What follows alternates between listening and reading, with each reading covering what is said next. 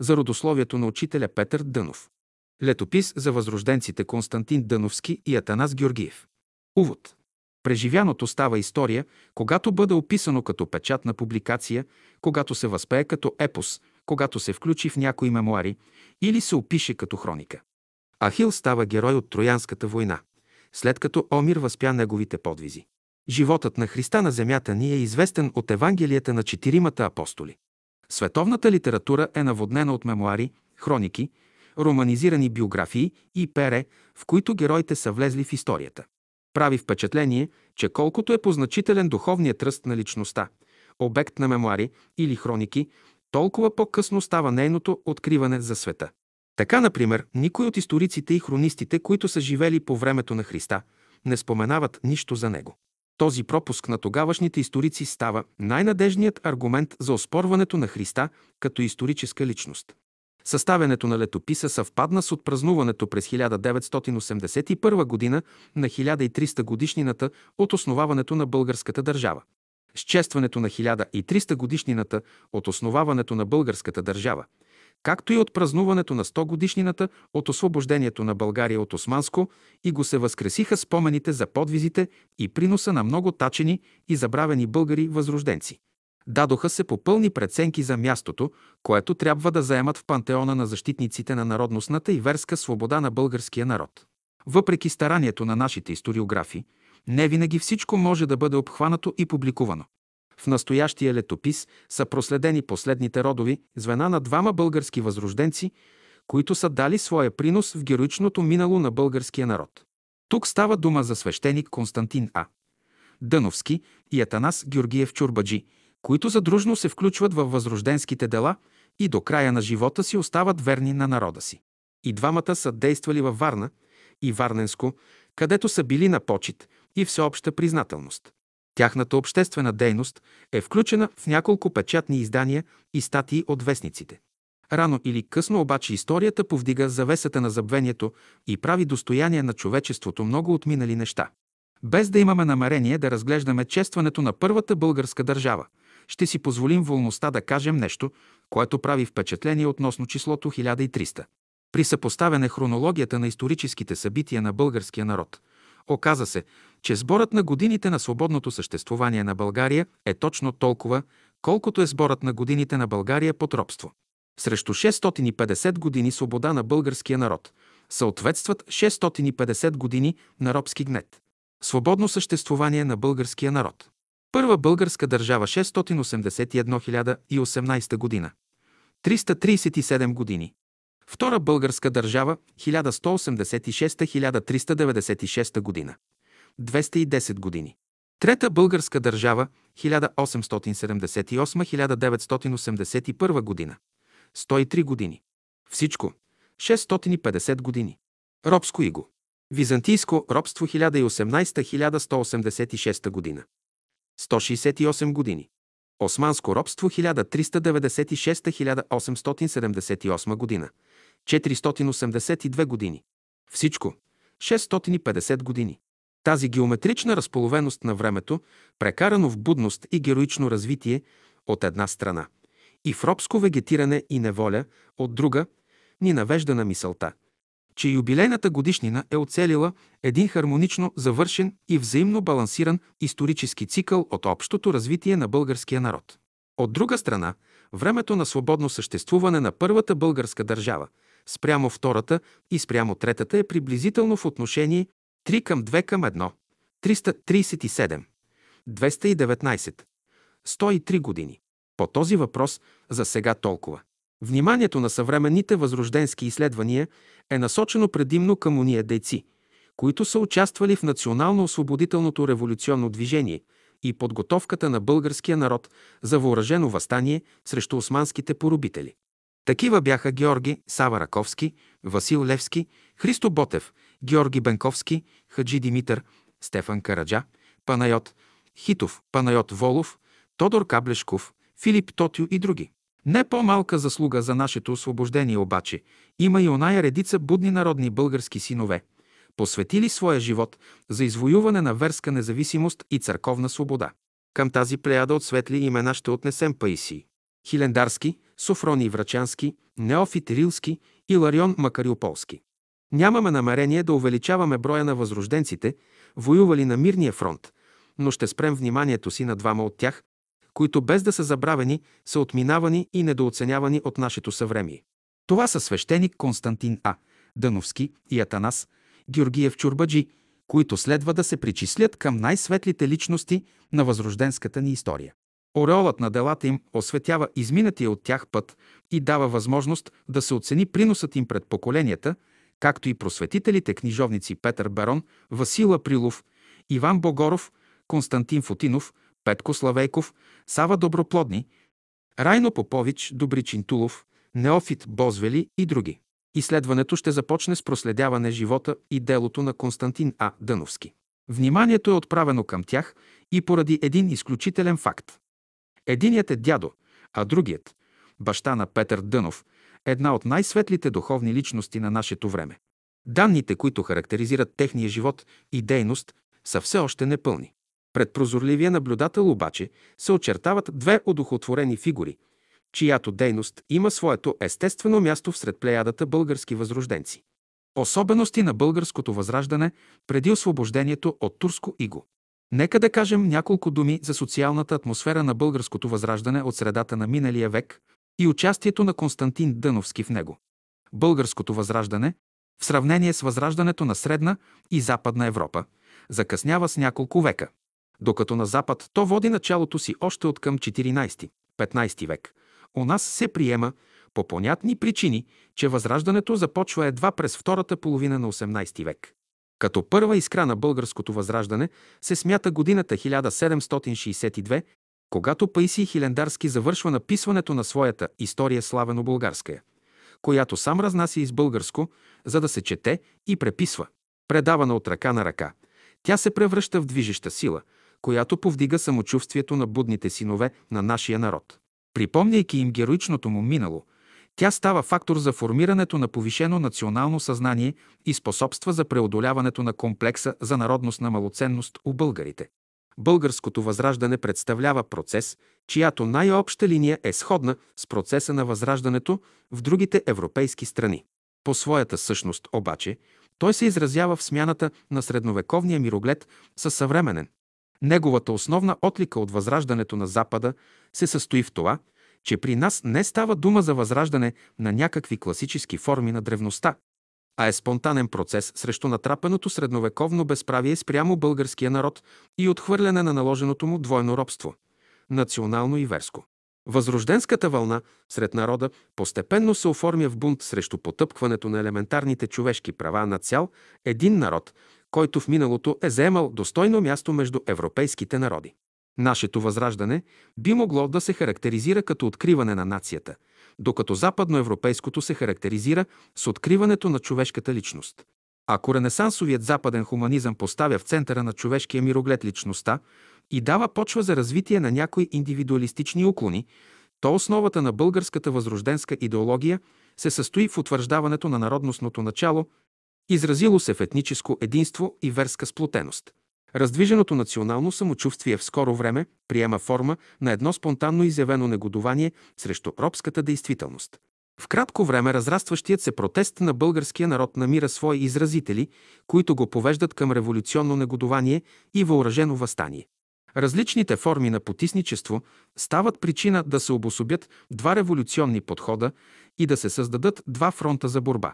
Единият е насочен срещу султанския деспотизъм и спахийско-феодалната система на Османската империя и се изразява във въоръжена борба под лозунга «Свобода или смърт». Другият фронт приема формата на повсеместно негодование срещу църковната асимилация от гръцката цариградска патриаршия. Вдъхновител и движеща сила на първия фронт става Георги Сава Раковски, който тласка българския народ към въоръжено възстание. Под негово въздействие, ръководство и организация се провеждат браилските четнически бунтове от 1841 г., дейността на формираната през 1862 г.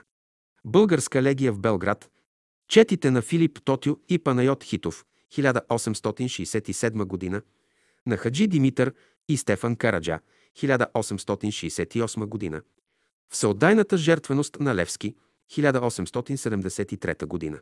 За да завършим с героичния подвиг на Христо Ботев, 1876 година. Вторият фронт, на който воюва другата група български възрожденци, е публицистичното поприще на нашата патриотична интелигенция, изразяващо се в разобличаване на османските зверства срещу българската рая, от една страна, и борбата за отхвърляне на гръцката църковна асимилация, упражнявана от страна на цариградската патриаршия, от друга. Първата официално изразена международна подкрепа на поробените християнски народи от Балканския полуостров, в това число и на българите. Започва Кючук, Кайнарджайския мирен договор, 1774 година. В член 7, от който Османската империя признава на руския император пълно и действително опекунство над православните народи в пределите на Турция и по специално признава правото на Русия да покровителства в църковно отношение християните във Влашко и Молдавско, с тенденция това право да се разпростре и върху населението на българските земи. Такава интервенция на Русия по отношение на църковните въпроси на християнските народи е била призната много по-рано, още при съглашението на европейските държави с Турция от 1699 г. в Карловец, Австрия. Без обаче да се е получила някаква практическа полза от това. През 19 век по различни поводи Русия води редица войни срещу Турция. Това помрачава техните отношения и дава основание на турците да се опълчат срещу Русия и да поверят църковната опека на християнските народи на гръцката патриаршия в Цариград с седалище в квартала Фенер, откъдето води прозвището си Фенерско духовенство и производното от това име Фанариоти. По този начин върху християните на Балканския полуостров и в частност върху българите се учредява нова опека. Този път фанариотска. С това се увеличава потискането на националното самочувствие у българите и се унижава тяхното лично достоинство. Независимо от всичко обаче българи, сърби, гърци, румънци търсят спасение от агарянското иго и от верската зависимост в лицето на Русия, която фигуративно назовават дядо Иван. Една историческа справка изяснява как се поражда упоробените българи надеждата, че освобождението им ще дойде от Русия. През 1550 г. московският княз Иван IV Римско-Василевич Грозни се застъпва пред турския падишах Сюлейман Страшни, заявявайки му, че той лично поема закрилата на православните калугери славяни от Хилендарския манастир в Света гора. Научили се за това застъпничество, хилендарските монаси пращат през 1552 г. официална молба грамота до своя руски закрилник, като го молят да се застъпи пред Цариградската порта, за да бъдат опростени дължимите данъци на манастира, надявайки се, че прозбата им ще бъде чута.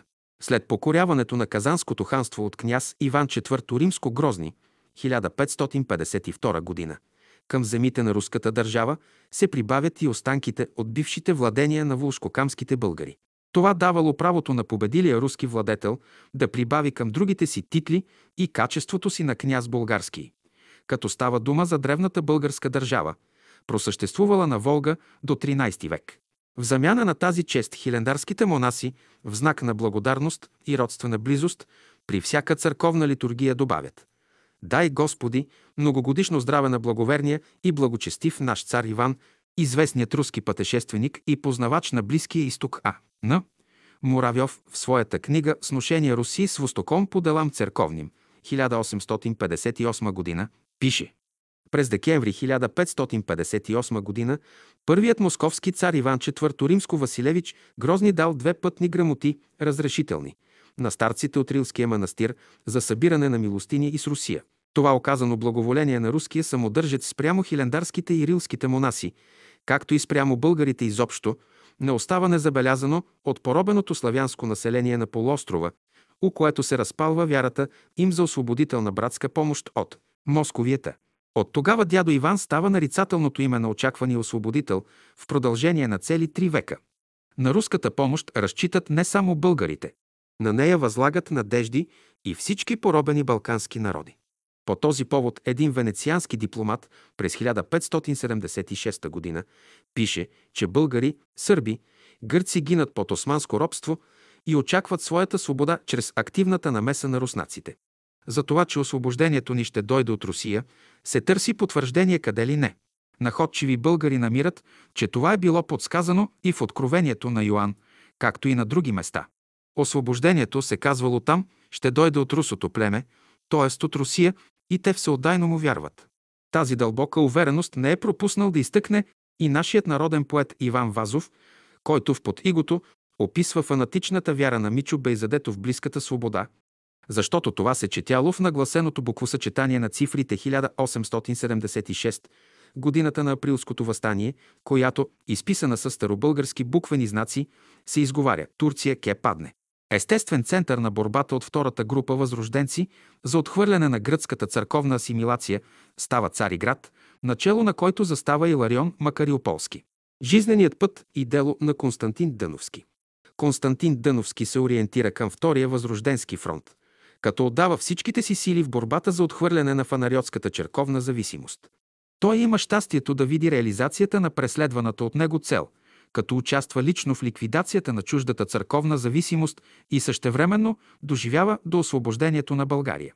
Без да скръсти ръце, неговият неспокоен дух след освобождението се отправя към осъществяване на още по-високи общочовешки идеали. Утвърждаване на месианската роля на славянството, на която кауза той остава верен до края на живота си. Нямаме желание да изпреварваме нормалния ход на изложението и да правим предварителни оценки на дейността на Константин Дъновски, но безспорно е, че той е в челната фаланга на онези възрожденски дейци, които се борят за национална българска църква и народностна просвета. Константин А. Дъновски е роден на 20 август 1830 г. в китното родопско село Устово, бившето село Селище, в семейството на патриотични родопски българи. Той е чедо на оная Родопа, която още от дълбока древност ражда личности, като Орфей, чието имена са свързани с неизтляващи легенди. Тези сказания за чедата на Родопа са живи в съзнанието на всеки родопчанин, изявени не само чрез техните вдъхновени песнопения и нравствено извисяване, но и в всеотдайната им жертвоготовност. Историята на родопчани, под въздействието на която през хилядолетията се е формирал техният светоглед и бит, е колкото героична, толкова и наситена с самобитна духовна хуманност. Прокопий Кесарийски, съвременник на римския император Юстиниан, свидетелства, че още през 549 га целите тракийски планини, Родопите, са били заселени с будни и отзивчиви славянски племена. Кога славяните са навлезли в Родопите, не може да се установи. Известно е обаче, че преселването на славяните в пределите на Родопската област е било посрещнато от местните тракийски племена с радост и те са били приети едва ли не като техни избавители. Говорейки за траките от Родопския край, които не са оказали никаква съпротива срещу нашествието на славяните, Иван Дуйчев пише «Свободолюбивото планинско население, което в миналото така героично е отстоявало своята независимост срещу римските войски и се е бунтувало срещу източната римска империя, сега е посрещнало новите нашественици, славяните, не като врагове, а като съюзници в борбата си против тях.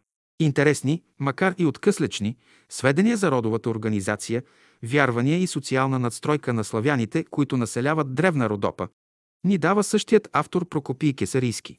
Тези народи, славяните, не се управляват от един човек, но от старо време живеят демократично и за това винаги общо разглеждат полезните и трудни въпроси.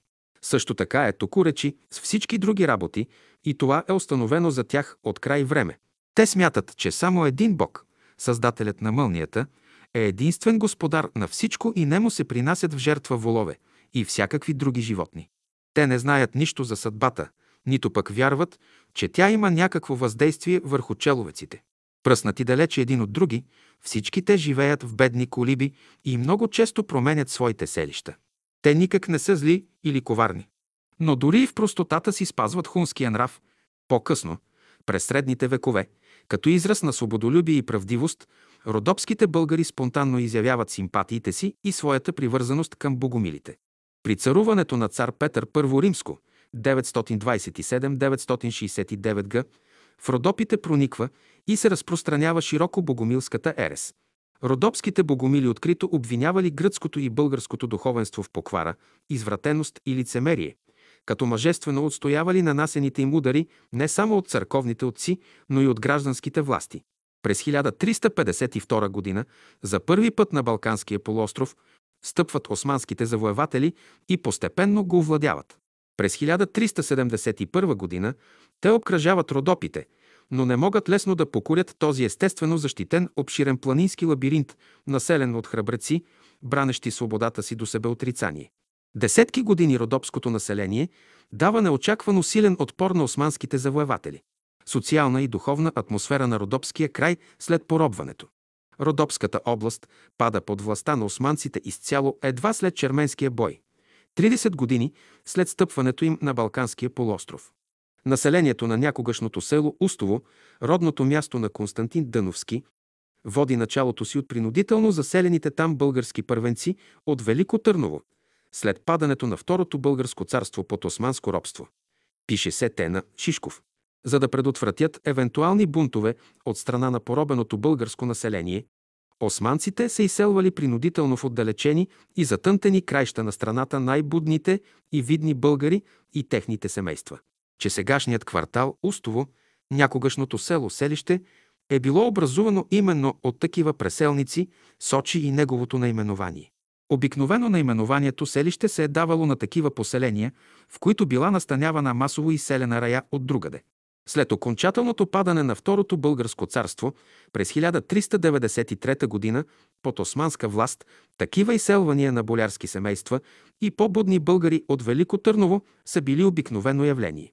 По този повод южнославянският и румънски книжовник Григорий Цамблак в похвално слово за патриарх Евтимий пише Варваринът, турският военачалник, управляващ Търново, реши да пресели на изток людете. Това изискваха и царските, султанските повели. Божият човек, патриарх Евтимий, да бъде изпратен на заточение. По този начин усамотените планински кътове приемат в своите дебри най-будното българско население на полуострова. Това бил цветът на българската управляваща върхушка. Боляри, дворцови сановници, църковници, висши военни, изобщо дворцовият административен ръководен и духовен елит, чието родови връзки се губят в тъмното робско минало, принудителното разселване в отдалечените и уединени места, както и забягването на преследвани българи в планински села се превръща в начин на консервация на най-надежната част на българското племе, притаено далеч от очите на османските власти, съхранило се в безопасност в течение на столетия. При примитивен междуселищен транспорт и последвалата от това слаба народностна миграция, планинските селища закрилят през смутните години на робство будните български синове. Нямайки достатъчно орна земя за земеделие, те проявяват своята пробивна мощ в областта на занаятите, битовата ръчна промишленост и народностна просвета. По този начин ятаганът в ръката на палача не само, че не постига своята цел, но се превръща в носител на благодат за потиснатите народи. Със създаването на благоприятни условия за премахване на вековното робство в неподозираните от никого планински селища лумват първите призиви за борба срещу огнетителите. Внуците и правнуците на разселените тук някогашни български първенци, прогонени от старите престолни центрове на поробена България, застават в първите редици на всенародното движение за свобода и верска независимост. И тук, както при много случаи, прозорливото око на историка може да проследи оная чудна магия на съдбата, която превръща незаслуженото поражение в триумфиращ апотеоз. Не напразно нашият епос тачи, като свои закрилници, дебрите на Родопа и дъбравите на Стария Балкан. Вместо да бъдат обезвредени, тези будни и воинстващи за свободата си бивши търновски българи дават удачни родови кръстовки с местните траки от Родопския край. Не ще бъде пресилено да кажем, че ако бихме могли да проследим далечната родословна нишка на родопските остовски фамилии, от които произхожда Константин Дъновски, вероятно бихме се натъкнали на такива кръвни родови връзки с някогашни търновски първенци и боляри от български происход, примесена с прадревната тракийска кръв на местните траки. След настъпването на мрачните съдбовни дни на потисничество родопските български селища биват подложени на насилствено помохамеданчване. Този процес за родопчани е започнал още от първите години на завладяването на Родопската област от османците. С небивала бруталност то е продължило и през 15-то римско, 16-то римско и 17 век. Една част от селата в бившата Ахачелебийска каза, област, която включва родопите, са могли да се запазят чисто християнски, други са приели мухамеданството изцяло, а трети са се огънали от части и са приели смесена физиономия. Едно от селата с най-чисто българско население, което макар и покорено, е запазило вярата си, е било с селище. То никога не е отстъпило пред напора на османските завоеватели. Обикновено онези родопски села, които са отстоявали верската си независимост до край, са бивали опожарявани, а населението им избивано или принуждавано да търси спасение чрез бягство. Такава била съдбата и нас. Селище, което било запалено и разрушено от османските орди. Когато преминала бурята, жителите му са се върнали, като го нарекли с новото му име Устово. Като пръв заселник в селото се сочи някой си стою.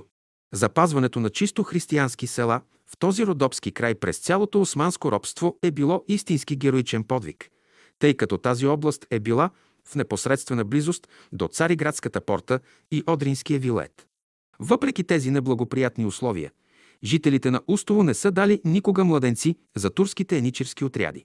За героичния отпор срещу асимилационния натиск за масово помохамеданчване на тези родопчани свидетелства и обстоятелството, че в Смолян, съседно село на Устово, е просъществувала самостоятелна църковна българска епископия до 1669 г., повече от 250 години след падането на Втората българска държава. Тази упоритост е характерна за българското население от тези места. Край на героичната отбрана на българската църковна независимост тук е бил поставен с съсичането на последния български епископ Висарион Смоленски. Тези бележки привеждаме, за да охарактеризираме патриотичната среда, в която се е родил и израснал юношата Константин Дъновски. В годините преди освобождението от Османско Иго Устово е наброявало над 500 български къщи, две училища, две църкви, богата чершия и най-голям пазар в околията. Географскис. Устово е разположено всред една живописна гънка на Родопите. От север то е загънато с височини и надарено от природата с обилна вода. През Устово протичат две реки, Черна река, която води началото си от близката височина Мургавец, Караманджа, и Бяла река, извираща на два часа път от Устово. Тръгнали по различни посоки, тези две реки се обединяват при Устово, образувайки своеобразно речно устие. Тази географска подробност не би спряла нашето внимание, ако не ставаше дума за вливането на Черната в Бяла река, което събужда асоциацията за символично обединение на две космически същности, като единство на противоположностите, ако запитате стари жители на Устово за происхода на наименованието на тяхното село, те ще ви го обяснят с образуваното устие при вливането на двете реки. Дали това отговаря на истината, трудно е да се каже. Приемливо е обаче да допуснем, че именно тук, в недрата на горда Родопа, чрез тези две реки се дава символичен израз на онази тържествуваща борбеност на родопското население, при която тъмните сили на Черна река са били преодолени от тържествуващото светло начало на Бяла река.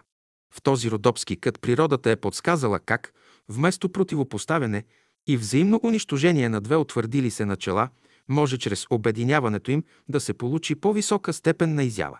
Този символ, поднесен ни от природата, не противоречи на наличната географска и историческа действителност. Освен тази версия за етимологичния происход на наименованието на Устово съществува обяснението, че то произлиза от турската дума уста, т.е. майстор. В миналото Устово се е славило със своето медникарство, леярство и калайджийство. Тези занаяти водят началото си от края на 17-то римско столетие. Най-голямо развитие обаче те достигат през втората половина на 19 век, когато много майстори в тези занаяти плъзват като горбечи и страната. В подкрепа на тази версия е някогашното произношение на името Устово. И сега все още ще чуете старите хора от Устово и околията му да казват Остово с първа гласна О и ударение върху втората гласна О, а не Устово, както се произнася сега името на това село. Старото наименование Остово се запазва до към 1860-1863 година, след което учителите и поинтелигентните хора от селото започват да го наричат Устово с ударение на първата гласна. В подкрепа на това етимологично твърдение Атанас Примовски се позовава на един близък вариант за происхода на думата Устово. Калайджията от Остовския род Перпелийски поправял казаните и другите медни съдове на юруците – и като добър майстор добил голямо уважение между тях и околното население. Юруците го обикнали и нарекли махалата му селище на устата, устовото селище. Тоест селото на майстора Медникар, тази също така убедителна версия за происхода на името Устово приляга не само за това, че то дава на света талантливи майстори медникари, но и за това, че от тук води родоначалието си ненадминатият майстор на духа, свещеник Константин Дановски, Вдъхновен възрожденец, борец за църковна свобода, известен като отец Константин. Ако огледате добре околностите на Устово, ще забележите, че измежду издигащите се височини доминира върхът, наречен Петровица. Този връх завършва с поляна, на която още се намират останки от старата църква – СВ. Петър. Местното население тачи този християнски светец като свой патрон и покровител, в чието възпоминание издига храма. А по-късно свещеник Константин дава неговото име на своя син Петър. Нека още един път подчертаем, че всички жители на Устово са българи, отличаващи се с ясно оформено народностно съзнание, което те изявяват с доблест и себеотрицание при отстояване на своите национални и верски права. Устово спада, пише Атанас Саламбашев, към малкото родопски селища, населени само с българи християни. То представлява остров между другите българо-мухамедански села, свидетелство за будния борчески дух на устовци ние виждаме и във факта, че веднага след като цари градските българи под предводителството на Иларион Макариополски се отделят през 1860 година от гръцката патриаршия. През същата година в Устово се открива самостоятелна българска народна църква, а след това и българско училище, първо в окръга. Жителите на Устово са дълбоко религиозни, пише се те на Шишков, и всички са православни. Не ще срещнете фамилия, нито човек, който да не се черкува редовно и да не тачи и най-малкият църковен празник, добавя същият. Дълбоката религиозност на жителите от този край по всичко изглежда е дало своето ярко отражение и върху характера и склонностите на Константин Дъновски, а чрез него и на сина му Петър. В съзнанието и на двамата тази духовност прераства в всеотдайно месианско служене на народа и човечеството. Една много характерна черта на родопчаните от този край е тяхната тясна връзка с музиката. В цитирания труд на Сете на Шишков се казва, че ако родопчанинът скърби, утешава се с песен, ако ли е весел и радостен, развлича се пак с песен. Било в гората за дърва, било на работа или в разговор, родопчанинът започва с песен и завършва пак с песен. Песнопението характеризира типичния нрав на родопските жители. По отношение характера на родопската песен същият автор дава следната преценка. Напевът на песента е провлачен, романтичен, еднообразен и никак не прилича на напевите на другите български песни, като веднага допълва, че всички песни са взети от живота. Тази музикалност на родопчаните събужда непринудено асоциацията ни за чародейния родопски певец Орфей – който преди няколко хилядолетия бродил из същите дебри и да брави, окротявал, е с песен диви зверове и е разговарял с птиците. Както ще видим по-долу, Константин Дъновски се радва на значителни музикални заложби, които му дават възможност да пресъздаде вдъхновени песнопения в източно-православното църковно служене. С не по-малко музикален заряд е и синът му Петър, автор на много духовни песни, които се пеят от неговите последователи в цял свят. Заговорите ли са стари хора от Устово за Константин Дъновски, те ще се позамислят малко и след като засияе по лицето им бодра усмивка и с асоциация на радостни преживявания, ще отговорят «Знам го, как да не го зная, дядо Костадина. Той живя малко между нас, но го помним. Паметна по нас е фамилията Доновски, ще ви направи впечатление, че старите жители изговарят името Дуновски, а не Дъновски. В родопския край твърдите гласни, а и в корена на думите се изговарят О или Оа. 19. По тази причина фамилното име Дъновски тук се произнася все още като Дуновски. В по-старите литературни източници тази фамилия се е пишала Доновски. За единство с общо възприятие фонетичен изговор в нашето изследване ще изписваме Дъновски за бащата, респективно Дънов за сина. Прави впечатление, че Петър Дънов, учителя, е премахнал окончанието ски. Какви са били съображенията за това не се знае, но вероятно е искал да се освободи от звукосъчетанието ски. В духа на казаното по-горе ще отбележим, че родопският диалект, както фонетически, така и граматически е най-близък до църковния старобългарски език, на който се превеждат от все равно апостол Методий и учениците му църковните книги от гръцки език. Детство юношество и учителстване на Константин Дъновски. От старите жители на Устово трудно може да се научи нещо за живота и дейността на Константин Дъновски, защото той напуска родния си край още през 1847 година, като 17 годишен юноша. Като свещеник го посещава инцидентно само два пъти, и то първия път през 1859 година, а втория и последен път през 1913 година. Още по Малко могат да се съберат лични впечатления от остовчани и за происхода на фамилията Долновски. Петър Дънов, Учителя разказва, че бащината му фамилия се е славела с физическа сила при мъжете, поради което я наричали Доновския род, т.е. тези, които поставят на дъното, за да послужат за темел, за здрава основа. Увлече ли се в разговор някой стар устовец за родоначалието на Дуновци, ще забележите как постепенно, все повече и повече той започва да намесва и майчиния род на Константин Дъновски. По майчина линия той произхожда от стар устовски овчарски род, известен под прякора. Забилци – турска дума, която на български означава честен и справен. Този род е бил един от първите заселници в Устово след опожаряването на селище. Това родово име те предават и на квартала, където живеят, Забилската махала. Името Забилци е дадено от местния паша на фамилията от преди 200 години, с което тя е била характеризирана за стриктното и честно изпълняване на своите задължения и изплащане на данъците си. Родоначалник на тази голяма овчарска фамилия е бил Георги Манолов, който на времето си стопанисвал около 5000 глави овце.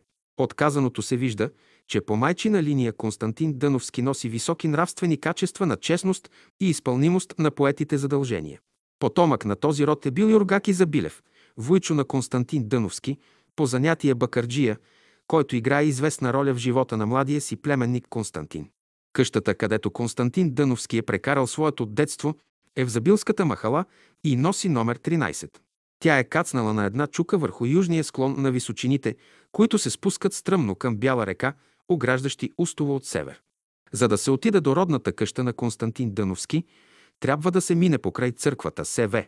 Богородица. Да се заобиколи училището, за да се отправите по малката уличка с номер 91, която е толкова тясна, че е почти невъзможно да се стигне до сградата с някакво превозно средство. Старата родна къща на Константин Дъновски е разрушена, като от нея са запазени само каменните основи, върху които е надстроен нов етаж. Сега там живее семейството на Никола Игнатов Видов от Забилския род. Животът и делото на Константин Дъновски биха могли да бъдат характеризирани с три ясно очертаващи се периода.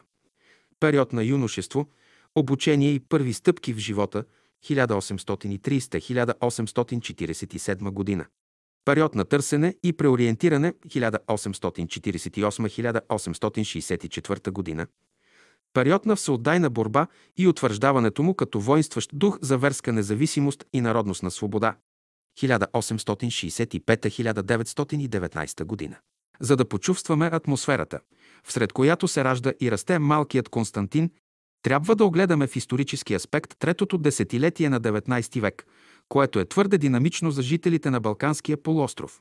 Характерно съвпадение е, че с раждането на Константин Дъновски 1830 година настъпват промени в картата на Балканския полуостров.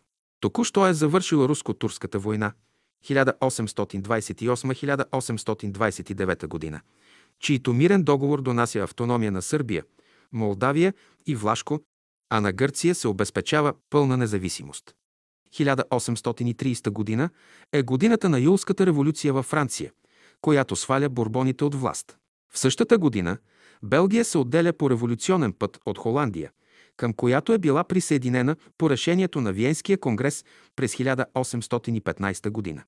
Пак през 1830 година във Варшава избухва полското освободително възстание, което, въпреки че не успява, е убедителен израз на изявено народностно негодование. На фона на този революционен кипеш и победоносен завършек на руско-турската война 1829 година, българите получават горчиво разочарование. Те единствени остават на Балканския полуостров под османски гнет. Великите сили на европейския аеропак налагат изтеглянето на руските войски от завзетите български територии на полуострова и запазването на турското владичество в Мизия, Тракия и Македония. Всички очаквания за освобождението на България рухват, покрусата е всеобща. Ако българският народ би получил своето освобождение през 1829 година, т.е. половин век по-рано, нашата история щеше да бъде без имената на Раковски, Левски, Бенковски, Ботев и други. Такава е политическата атмосфера, всред която започва своето битие Константин Дъновски. Още като дете той е бил с ясно отправени интереси към ученолюбие, които интереси не го напускат до края на живота му. Майка му имала горещото желание нейният син да приеме монашеството, за да отдаде живота си на служене Богу. Такова е впечатлението на професор доктор Петър Ников, който при разговор със свещ Константин Дъновски През първото десетилетие на Хехия век научава за подчертаната настойчивост на майка му да го насочи към духовно себевглъбяване и оттегляне от светския живот. Първоначалното си образование Константин Дъновски получава в килийното училище в Устово. Едно от първите килийни училища в Ахачелебийската каза, област, което заедно с Остовската църква, СВ, Никола води началото си от 1830 година. По едно съвпадение, това е и рождената година на Константин Дъновски. Като че ли, идвайки на земята, той носи със себе си църквата и училището на своя край. По това време особено влияние върху развитието и интересите на невръстния юноша оказва един светогорски монах, който временно пребивава в Устово. При него той се учи в Устовското килийно училище. Професор доктор Петър Ников, предавайки един личен разговор с Константин Дъновски, си спомня за особеното въодушевление, с което Константин Дъновски е говорил за своя някогашен първоучител монах. Той е бил просветен светогорски таксидиот, възпитан в духа на строгите църковни канони на монасите от Света гора. Таксидиоти се наричали уния пътуващи монаси, които кръстосвали надлъж и шир полуострова, не само за да събират парични помощи за християнските манастири и църкви, но и да будят народното съзнание. Такъв е бил и въпросният светогорски монах, отседнал за кратко време в Устово.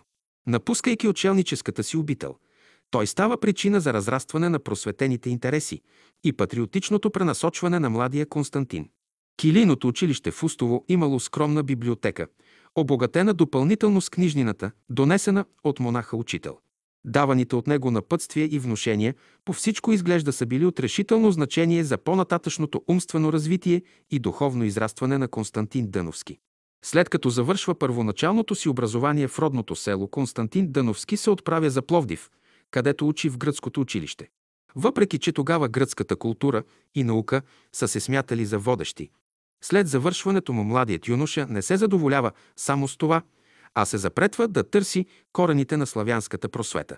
По тази причина той се отзовава в Татар Пазарджик, за да продължи учението си при известния по това време български просветител Даскал Никифор. Константинов Мудрон от град.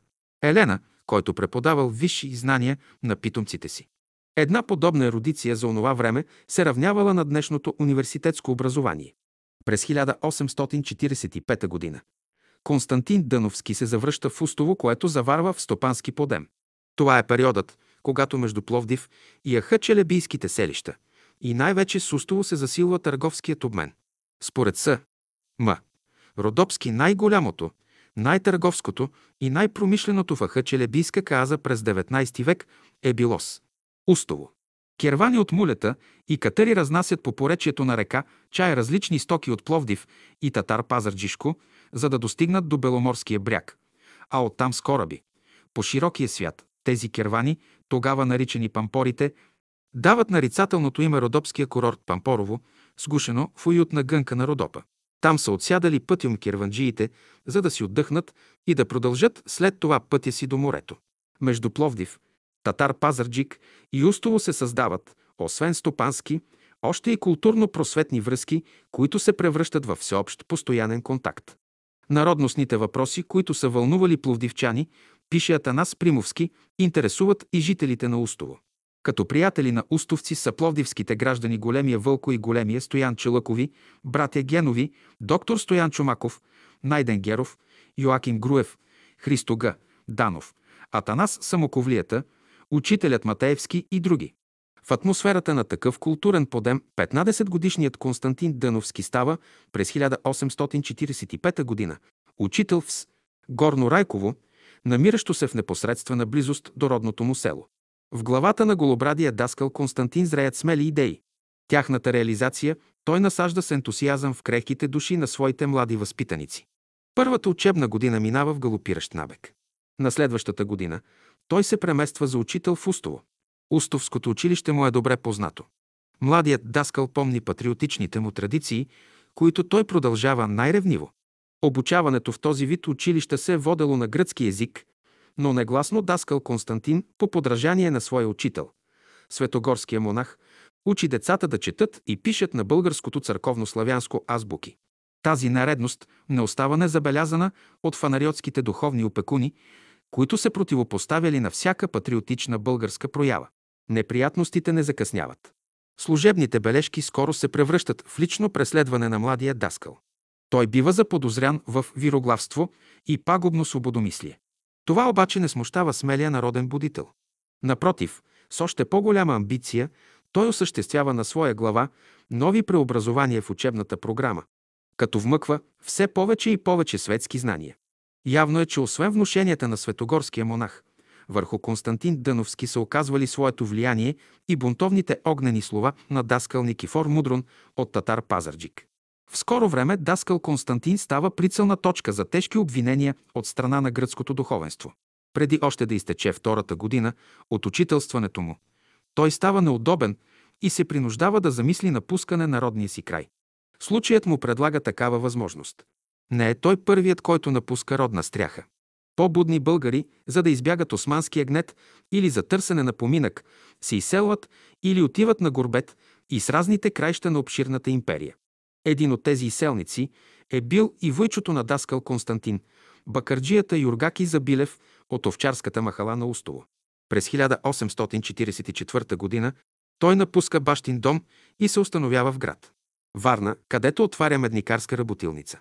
През 1847 г. за кратко време навестява близките си в Устово. На връщане той отвежда със себе си и сестриния син Константин, за да го отдалечи от неприятностите на даскалската му дейност и с намерение да го направи свой помощник и приемник в медникарския занаят. Това е било един добър случай, който спестява на младия ентусиазиран българин неприятностите. Въпреки, че Войчо му Забилев е чертаял пред младия Константин съблазнителни перспективи за тихо и спокойно съществувание като занаятчийски работник във Варна, неговият неспокоен дух е разчитал на друго, да намери отклик на своите културни интереси и да осъществи по широка лична изява като народен будител. Преселване на Константин Дъновски във Варна. С напускането на родното си място и отправяне към нови хоризонти в живота на Константин Дъновски се разгръща нова страница. Започва вторият период от неговия живот, изпълнен с надежди и разочарования, с опит за отдаване на монашество, последван от остър завой за борба срещу верските неправди и национална рубия. Още с встъпването си на Варненска земя, младият Константин Дъновски е поразен от едно покъртително зрелище, разрушеното дървено скеле, пристан, на Варненското пристанище и намиращите се разбити по него сгради от току-що преминалата буреносна стихия. Ураганът е бил толкова голям, че морските вълни с ярост прехвърляли голямата крепост на порта, наречена Скеля Капусо, като унищожили много пристанишни съоръжения и постройки. Първия си контакт с варненци той прави по време на благодарствения молебен за отминалото бедствие. Всички жители на града се били стекли на табията Ени Дуня. Нов свят срещу сегашния вълнолом. Неотразимо впечатление, пише в своите спомени Константин Дъновски, е направила всенародната задушевна благодарност на българи, турци, гърци, гагаузи, отправена към небето за избавлението им от морската стихия. Впечатлителната душа на Константин Дъновски свързва в съзнанието си картината на молебена с очакваното от векове освобождение на българите от османско иго и фанариотско опекунство. В избавлението от бурята той вижда символа на свободата за своя народ и, обзет от ентусиазъм и оптимизъм, гори с нетърпение да започне работа в служба народ и родина. Ние не знаем как са протекли за родопския преселник първите дни и седмици във Варна и как е реагирал на заобикалящата го обстановка, но не може да не си дадем сметка за психологическото преживяване на един младеж, закърмен с възрожденските идеи на своите учители, народните будители от Устово, Пловдив и Татар Пазарджик. Вместо просветител и борец, той се вижда препасан с чирашка престилка в тясното бакърджийско дюкянче на своя вуйчо – проглушавано от ударите на чука върху звънливата мед. С всеки изминал ден младият Константин се опознава с заобикалящата го действителност във Варна, която не само, че не му вещае по-светло бъдеще, но дори той намира, че е по-безперспективна от тази в родното му село. Ние няма да търсим исторически данни, които да ни характеризират тежкото положение на българското население от този край през последните десетилетия преди освобождението.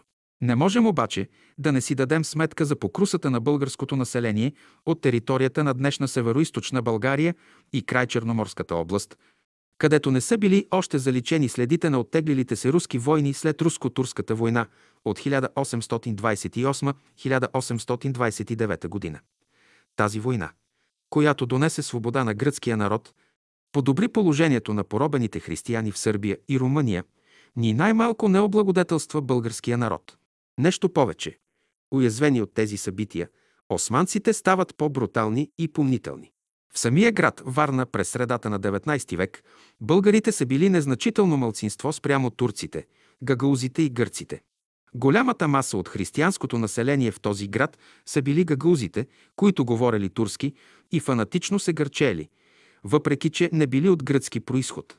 Църковната мантия на цариградската гръцка патриаршия е обгръщала със своето покровителство всички православни, без разлика на език и народност. Дългогодишното турско владичество над целия християнски свят в полуострова е било изгладило всички политически различия между потиснатите народи. Църквата останала да застъпва пред турските власти правата на поробените християнски народи от Турската империя, без разлика на националните им различия. Вселенската православна патриаршия в Цариград, която изцяло била в гръцки ръце, по силата на договорни отношения била натоварена да отстоява църковните интереси на православните народи, населяващи полуострова. На първо време Цариградската патриаршия играела ролята на наднационално обединяващо звено, където религиозното начало е било поставено над националното. Това държание на Цариградската патриаршия по отношение на различните християнски народности сплотявало православните граждани от негръцки происход и те не се чувствали потиснати във верско отношение. Народностна, духовна и социална обстановка във Варна през 19 век. През по-голямата част от първата половина на 19 век Варна е имала чисто турско-гъгълски характер, като навред се е говорило турски език. Църковната служба в християнските църкви се извършвала на турски език. Гръцки език се е говорил само в митрополията и от няколко гръцки семейства. Българите във Варна са се губели всред гагулското население. По-друго било народностното съотношение във варненските села, където българите нараствали чрез прииждането им от другаде. В 1847 година, когато Константин Дъновски идва във Варна, името българин почти не се е чувало. Националният въпрос не се поставял и не е ставало дума за народностни различия. Всичко това става причина, защото пробуждането на българския националистичен дух във Варна и Варненско да започне да се чувства по-късно от всякъде другаде. През втората четвъртина на 19 век настъпва промяна в народностното разслояване по тия места. Новите националистични идеи за освобождаване от турско и го раздвижват народите на Балканския полуостров, като все повече и повече националните тежнения започват да доминират над верските. Постепенно църквата се превръща в център, който си поставя за задача да елинизира негръцкото население – гагаузи и българи. Гагаузите лесно се превръщат в послушни уръдия на елинистичната пропаганда. Нещо повече. Те стават доброволен отряд за доносничество пред гърци и турци срещу възраждащата се българщина. В духа на тази елинизаторска дейност се започва преследване на всеки българин, който се въодушевявал от възрожденски идеи. Във Варненската митрополия се открила гръцка библиотека, която се превърнала в разсадник на елинизма. За кратко време Варна се утвърждава като център на фанариотската пропаганда, въпреки че там гръцкото население е било малобройно. За сметка на това обаче гърците успели да приобщят към себе си почти всички гагаузи и да ги противопоставят на българите. От статистически данни през 50-те години на 19 век във Варна е имало 8300 турци, 6100 арменци, 150 гърци и 30 евреи. С течение на времето една част от българите, числото на които прогресивно растяло, се поддала на гръцкото влияние. Елинистичната агресия най-явно започнала да се чувства след идването във Варна на гръцкия владика Порфирий, който заел своя владишки пост през 1848 година, т.е. една година след като Константин Дъновски се установява във Варна. Елинизмът тук се е изявявал преди всичко в преследване на българския език, гонене и закриване на българските училища и злепоставяне на българите. Под влияние на това движение Варна скоро се превръща в елинистичен център с незначителен гръцки, но с многоброен гърчещ се гъгълски елемент. На първо време никой не е смеял да оспори духовното самовластие на цариградската патриаршия и на гърцизма. Участие на младия Константин Дъновски в черковните проблеми на Варна. Такава е била обстановката, която заварва във Варна младият Константин Дъновски. Дошъл с надеждата за родолюбива просветна работа, той се сблъсква с една безперспективна действителност. Към всичко това, като се прибави и обстоятелството, че неговото ежедневие протича в бакарджийския дюкян на Вуйчо му, можем да си представим как се е чувствал младият ентусиазиран българин. Единствена пролука той намира във възможността да се черкува в празничните дни в митрополитската църква, СВ, Богородица, където от църковния клир пригласил на провежданата литургия. Вместо оглушителния шум на медникарската работилница, младият Константин предпочитал църковните псалмопения, макар че са се извършвали на гръцки език. Гръцкият владика Порфирий харесва звучния глас на младия юноша и го назначава за черковен певец във Варненската катедрална църква, СВ, Богородица. Така Константин напуска бакарджийския дюкян на Вуйчо си и се отдава на църковно служене, което не изоставя до края на живота си. Освен черковното пеене, което младият Константин Дъновски бил изучил още като ученик в Татар-Пазарджишкото училище, той владеел говоримо и писмено гръцки език. Това особено се понравило на владиката и спечелило още повече симпатиите му. Недоволен от гръцкото обкръжение в митрополията, младият църковен певец започва да търси връзки с патриотичното настроените българи във Варна и в скоро време установява контакт с почти всички видни български граждани, които високо тачели своя български происход и съзнателно се противопоставяли на гърчеещите се гагаузи. Така Константин Дъновски се свързва и сприятелява с Никола, и Сава Георгиевич, Ралиха, Мавродинов, Хаджи Стамат Сидоров, а най-вече с пламенния и неуморим родолюбец от село Хадърча, дядо Атанас Георгиев Чурбаджи, с който по-късно се сродява, като се оженва за дъщеря му. Новата служебна и обществена среда променя коренно живота на Константин Дъновски. Неусетно той бива въвлечен в обществото на варненската българска интелигенция, у която зрее бунтът срещу фанариотското и османското потисничество. Среща Сатанас Георгиев Чурбаджи. Съдбовен момент в живота на Константин Дъновски е срещата му с дядо Атанас Георгиев Чурбаджи. Последният вижда в лицето на младия, ентусиазиран момък, свой надежден саратник, в патриотичните си начинания и го спечелва завинаги. Всъщност, срещата за дружното им сработване и сродяване е връзката, чрез която се обединяват силите на два духовно възвисени колоса, които стават стожери в борбата за верска и национална свобода на поробения български народ в целия Варненски край. Това тяхно взаимно сътрудничество трябва да бъде разгледано не само от локален, но и от общонационален мащаб, защото не само по време, а и по значимост то не отстъпва пред делата на други наши възрожденски дейци. Така, например, когато Константин Дъновски се включва във възрожденската работа на Варненци, Левски е едва 10 годишно невръстно дете, а Ботев още не се е родил. Нека охарактеризираме духовния ръст на Атанас Георгиев Чурбаджи, който по онова време е изразител на националните и верски борби на българите от Варна и Варненско. Сведения за Атанас Георгиев Чурбаджи намираме в статията на свещеник иконом Иван К.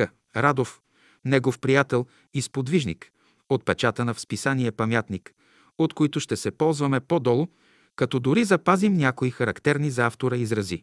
Според ръкопис на неизвестен автор, съхраняван във Варненското археологическо дружество, за рождената дата на Атанас Георгиев Чурбаджи се сочи 1790 година.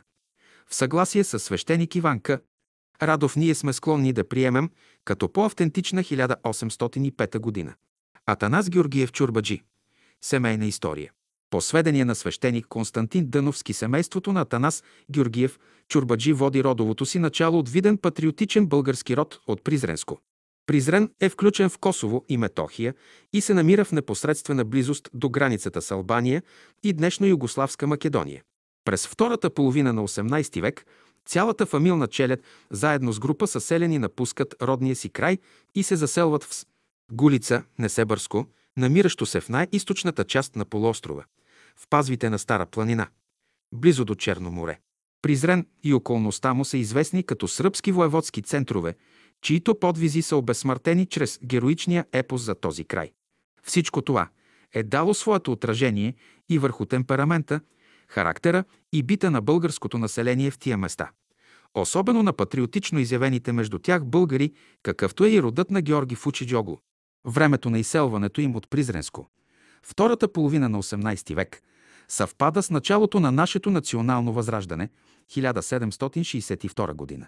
Данни за Призрен и Призренско могат да се намерят на страница 267-272 в библиографския труд на доктор Никола Михов «България и българите».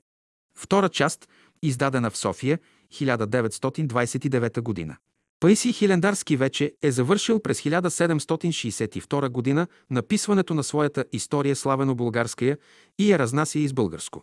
Скъта грижливо в подрасника му, той тръгва на път с нея по неведомите пътеки на поробена България, за да хлопа на чутките души и да им сочи нетленния светилник, който е понесъл със себе си.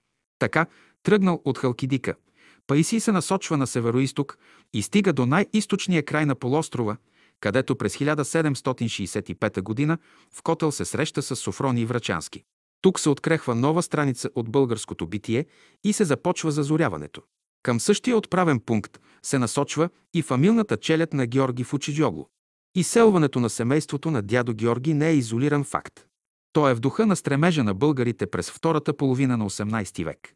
Мнозина се ориентират за потегляне на изток, като напускат западната част на Балканския полуостров, където сърби, албанци, власи и гърци формират свои притегателни революционни центрове. Това е времето, когато се извършва поляризация на националистичните тежнения в този край. Не може да не се вземе под внимание и обстоятелството, че северо-западната част от земите на Балканския полуостров е била под властна на Хабсбургите и тяхната освободителна борба се е водила на друга основа, отличаваща се значително от борбите на християните в пределите на централната и източната част на полуострова. Гърците и албанците, както и власите от неславянски происход, винаги са странели от македонските българи, а здравият български елемент винаги е държал за коренната си етнична връзка със своите братя българи, населяващи източната половина на полуострова, и са се стремели към приобщаването си с тях. По тази причина мнозина будни българи напускат западните покрайнини, за да емигрират на изток. Към тези преселници и челята на Георги Фучиджогло. Организационният талант на дядо Георги Фучиджогло бил забелязан от съселените му и той в скоро време бил посочен за чурбаджия на селото. Така дядо Георги се издига до степен първенец в селото. Образование и възпитание на младия Атанас Георгиев. Ценейки просветата, дядо Георги имал силно желание да даде солидно образование на сина си Атанас. В селото обаче нямало училище, та го отпратил за наука в близкото по-голямо селище – Еркеч. Енорийският свещеник на това село, отец Михаил, обучавал в къщата си няколко селски момчета, учейки ги на българско четмо и писмо. Дядо Георги Фучиджиогло завел при него сина си Атанас, като му го поверил изцяло да го възпитава и обучава. Малкият Атанас две зими поред ревностно се учил при отца Михаила. В скоро време жадният за просвета младеж се ограмотил, а също така заучил и някои черковни тропари, песнопения. Това не задоволило обаче дядо Георги. Той пожелал син му Атанас да изучи и елинското писмо, затова отишъл с него в Месемврия и го записал в гръцкото училище, като го настанил да живее в един негов приятел. Тук в продължение на две години младият Атанас изучава гръцки език. Не стигало само това. Баща му пожелал син му да овладее и турски език, за която цел той намерил за учител един ходжа. В скоро време младежът Атанас освоил говоримо и писмено и трети език. Настанали размирни години и младият Атанас трябвало да се прибере при родителите си. През 1820-1821 година по време на гръцката завера, турското правителство не оставяло на мира българските първенци по села и градове, както и тези от селата Голица и Еркеч. Заподозрени като замесени в заверата, били подведени под отговорност отец Михаил, дядо Георги и много други селски първенци от Гулица. Вързани, те били закарани в Месемврия при пашата. След затвор и изтезания те били изправени пред съд и осъдени на смърт. Присъдите си изпълнявали веднага с камък на врата, осъдените намирали гибелта си в Черно море. Осъдените били отведени на пристанишния пристан.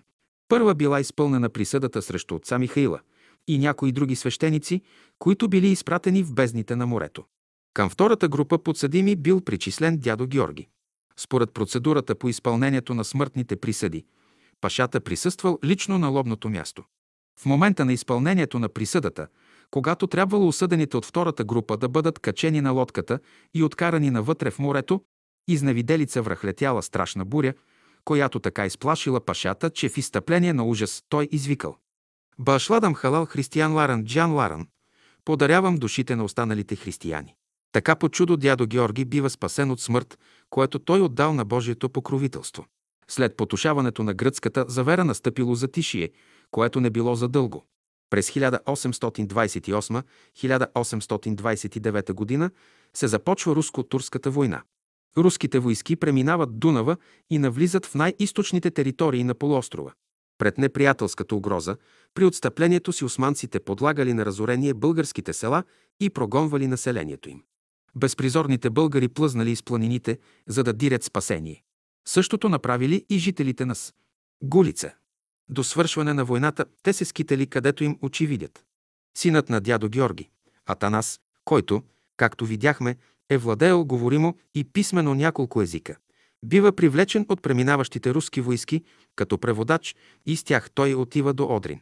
След приключването на войната и подписването на Одринския мир 1829 г. една част от бежанците на Гулица се завърнали обратно по старите си места, а други емигрирали в Русия.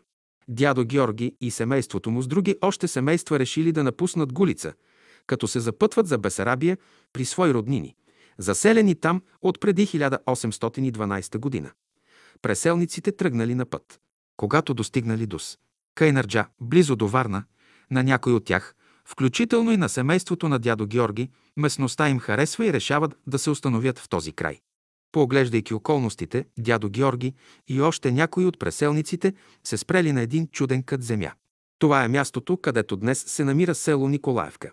Докато се канали да поставят основите на бъдещите си къщи, към тях дошъл един турчин, който им посочил кои места са свободни и кои са били вече раздадени на турски преселници, които в скоро време ще ли да дойдат. Преселниците видели в лицето на посрещналия ги турчин Божия намеса, чрез която им се сочат определените за тях места. Във връзка с разселването на българите по това време професор доктор Л.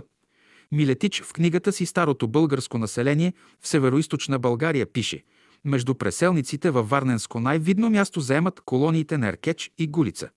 Като добавят, че еркечени и голичани се настанили в С. Хадърджа, които тогава наброявали към 140 семейства. Село Хадърджа предлагало добри условия за стопанска работа. Наблизо имало не само плодородни орни площи, но и обширни гори. Скоро тук дядо Георги спечелва доверието на своите съселени и бива избран за мухтар, кмет на селото. Възрожденска дейност в село Хадърджа. Недълго след заселването си в Хадърджа, днешното с Николаевка, дядо Георги почива и семейството се възглавява от сина му Атанас. Неговата подчертана общителност и отзивчивостта му към страдащите, природната му интелигентност и солидното образование го изтъкват като безспорен заместник на баща му не само в семейството, но и в селото. Той бива избран за мухтар и скоро придобива почетното звание чурбаджи. Прозвището чурбаджи в съзнанието на българския народ днес извиква негативни асоциации, тъй като много от чурбаджиите българи от предосвобожденския ни период са помрачавали с делата си това почетно звание. По своето обществено предназначение чурбаджията бил длъжен да посрещне, да нахрани и даде подслон на минаващите през селото пътници, които поради липса на хан и гостилница е нямало къде да отседнат и се нахранят. Турската администрация посочвала за чурбаджия на селото най-заможния и популярен стопанин, който се задължавал да задели в своя дом една одея – стая, където могат да отдъхнат и нощуват преминаващите през селото лица. Пътниците получавали паница бобена чурбица, която денонощно вряла на оджака. По тази причина всички преминаващи през селището пътници търсели чурбаджията. Гостоприемството, оказвано от хазайна, се смятало като почетно задължение и било безплатно. Деформирането на чурбаджийството в съзнанието на българина се е получило поради това, че една част от тези чурбаджии, приемайки като свои гости преминаващите през селото турски управници, бирници, заптиета, полицаи и други, са се сприятелявали с тях. В желанието си да получат някакви материални изгоди. Тези чурбаджи често са се превръщали в послушни уръдия на османските управници и са ставали предатели народните си братя българи. Както дядо Георги, така и синът му Атанас са били изпълнени с високо патриотично съзнание за граждански дълг към своите съотечественици. Те не само, че не са се възползвали от създаденото им обществено положение като чурбаджии на селото, но и на драго сърце са жертвали свои лични удобства и материални средства, за да услужат на всеки нуждаещ се българин. За кратко време всички от селото започнали да търсят за съвет и помощ Атанас Чурбаджи. Така той се оформя като смел защитник на онеправданите и безпристрастен съдник при публични спорове. Чрез своето застъпничество и отстояване интересите на по-слабите той става известен във Варна и Варненско, като печели симпатиите не само на българите, но и на турци и гърци. Към всичко това трябва да се прибави, че той е поддържал тясна връзка с всички будни родолюбиви българи във Варна и цялата околия, като бива изтъкван на централно място във всяка възрожденска инициатива. Атанас Чурбаджи има двама сина – Петър и Злати и една дъщеря Добра. Тя в последствие се омъжва за свещеник Константин Дъновски, за което ще стане дума по-долу. Средишното географско положение на С. Хадърджа във Варненска околия и всеотдайната родолюбива дейност на Атанас Чурбаджи стават причина, щото селото да изпревари в културно отношение градовете Варна, Бълчик, Каварна и други, и да се наложи като естествен авангард при провеждане на почти всички патриотични инициативи на българското население от този край. Особената възрожденска роля, която започва да играе това село, пише професор доктор Петър Ников, се дължи преди всичко, за да не кажем изцяло, на дейността на Атанас Чурбачи. Той е едно рядко съчетание на талантлив административен ръководител и съдник. Израснал и възпитан в едно патриотично семейство, което е било винаги в челните редици на всяка народностна проява. Атанас Чурбаджи е всеотдаен покровител на слабите и техен застъпник. Благодарение на солидните за времето си познания по славяно-българска, гръцка и турска писменост, той блести с ума си и е ценен съветник на всички. Цялата му обществена дейност е под знака на голямата му любов към братушките, с които той се запознава и общува през време на руско-турската война 1828-1829 г. в качеството на преводач. От тогава той винаги държи и разчита на помощта на руския народ за освобождаването от двойното робство – народностно и църковно. Атанас Чурбаджи е пръв във всяка подхваната от него патриотична инициатива. Той не чака да му се правят внушения отвън, за да стане техен проводник, а сам по собствено убеждение и разчитайки на личните си възможности. Става техен спонтанен осъществител. Неговите обществени изяви водят началото си още от третото десетилетие на 19 век. Тогава, когато вдъхновителят на българското революционно национално освободително движение Георги Сава Раковски е още невръсно дете, а Левски, Бенковски, Ботев, Каблешков и други не са били родени. Духовно ориентиране на Константин Дъновски. Атанас Чурбаджи става ревностен изразител на идеята за откриване на училище в Хадърджа, където българските деца да се учат да четат и пишат не само на гръцки, но и на църковнославянски. Като логично продължение на тези негови просветни проекти е и идеята му за полагането на основи на църква в селото, която да бъде притегателен народностен център за възрастните. Нека се има предвид, че по това време във Варна и Варненско, та дори и на юг по цялото Черноморие българските килийни училища са били голяма рядкост. След много усилия и обещания Атанас Чурбаджи свиква жителите на Хадърджа на Общоселско събрание, за да изтръгне съгласието за издигане на сграда, където хем да се учат децата им, хем да се черкуват възрастните. Събралите се селени обаче намират направените от дядо Атанас предложения за практически неосъществими. Поради невежеството и страха на съселените си, Атанас Чурбаджи не получава тяхната отзивчивост и подкрепа. Това обаче не обесърчава смелия възрожденец. Той решава сам на своя глава и риск, без ничия помощ и със собствени парични средства да осъществи проектираните две родолюбиви инициативи. Първо, той започва най-упорито да търси просветен, патриотично настроен и духовно извисен даскал за бъдещото школо, който да е пълен с енергия и овладян от съзнанието за разбуждането на националното чувство сред младите си възпитаници. Така той попада във Варна на Константин А. Дъновски, когато вълнуват същите идеи, и той по свой почин търси място за лична изява. Даскал в С. Хадърджа и първи български учител във Варненска каза. Атанас Чурбаджи завежда младия Константин в селото си, като го пазарява за 500 гроша годишно възнаграждение и храна. Двамата се запретват да търсят училищно помещение.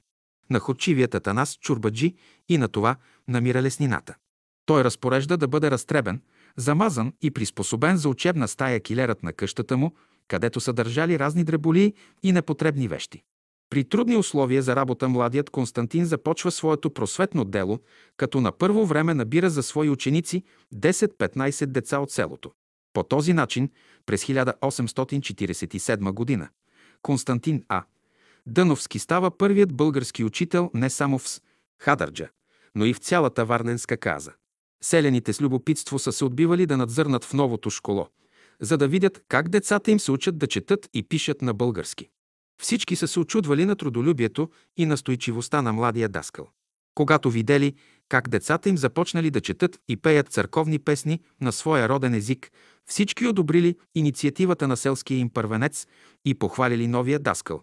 Когато Атанас Чурбаджи разбрал, че селяните са готови да го слушат и да го поддържат в неговите проекти, повиква ги на второ събрание, където им предлага да си построят удобна училищна сграда за децата и параклис, в който да се черкуват възрастните.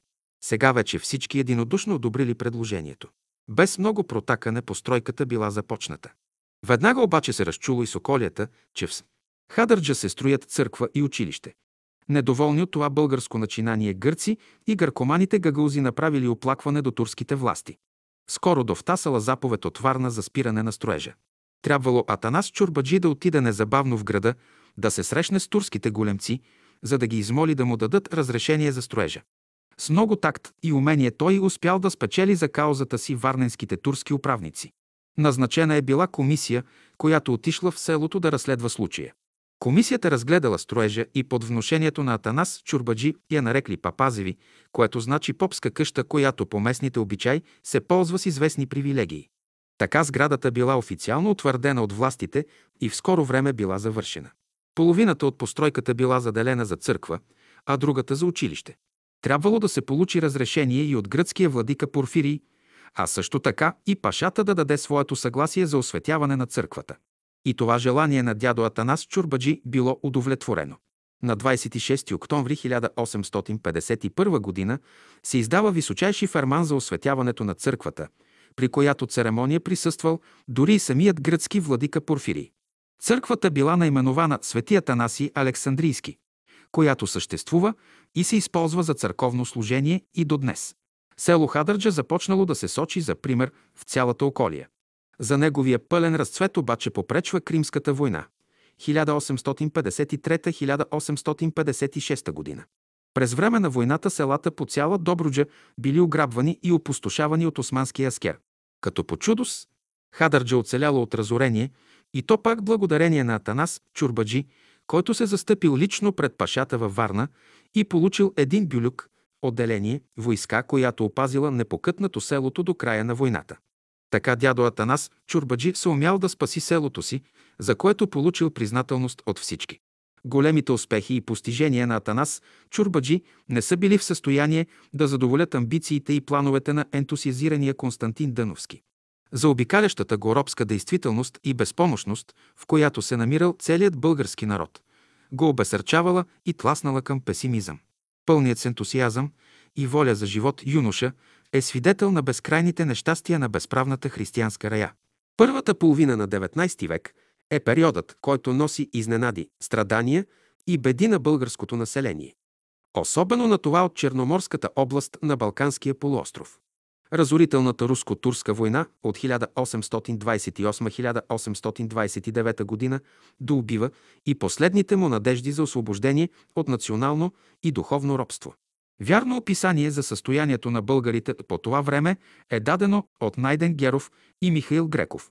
Характерен документ, който представя тогавашната обстановка във Варна и Варненско, са бележките на Колю Райчов от Трявна, който пише на 1848 година.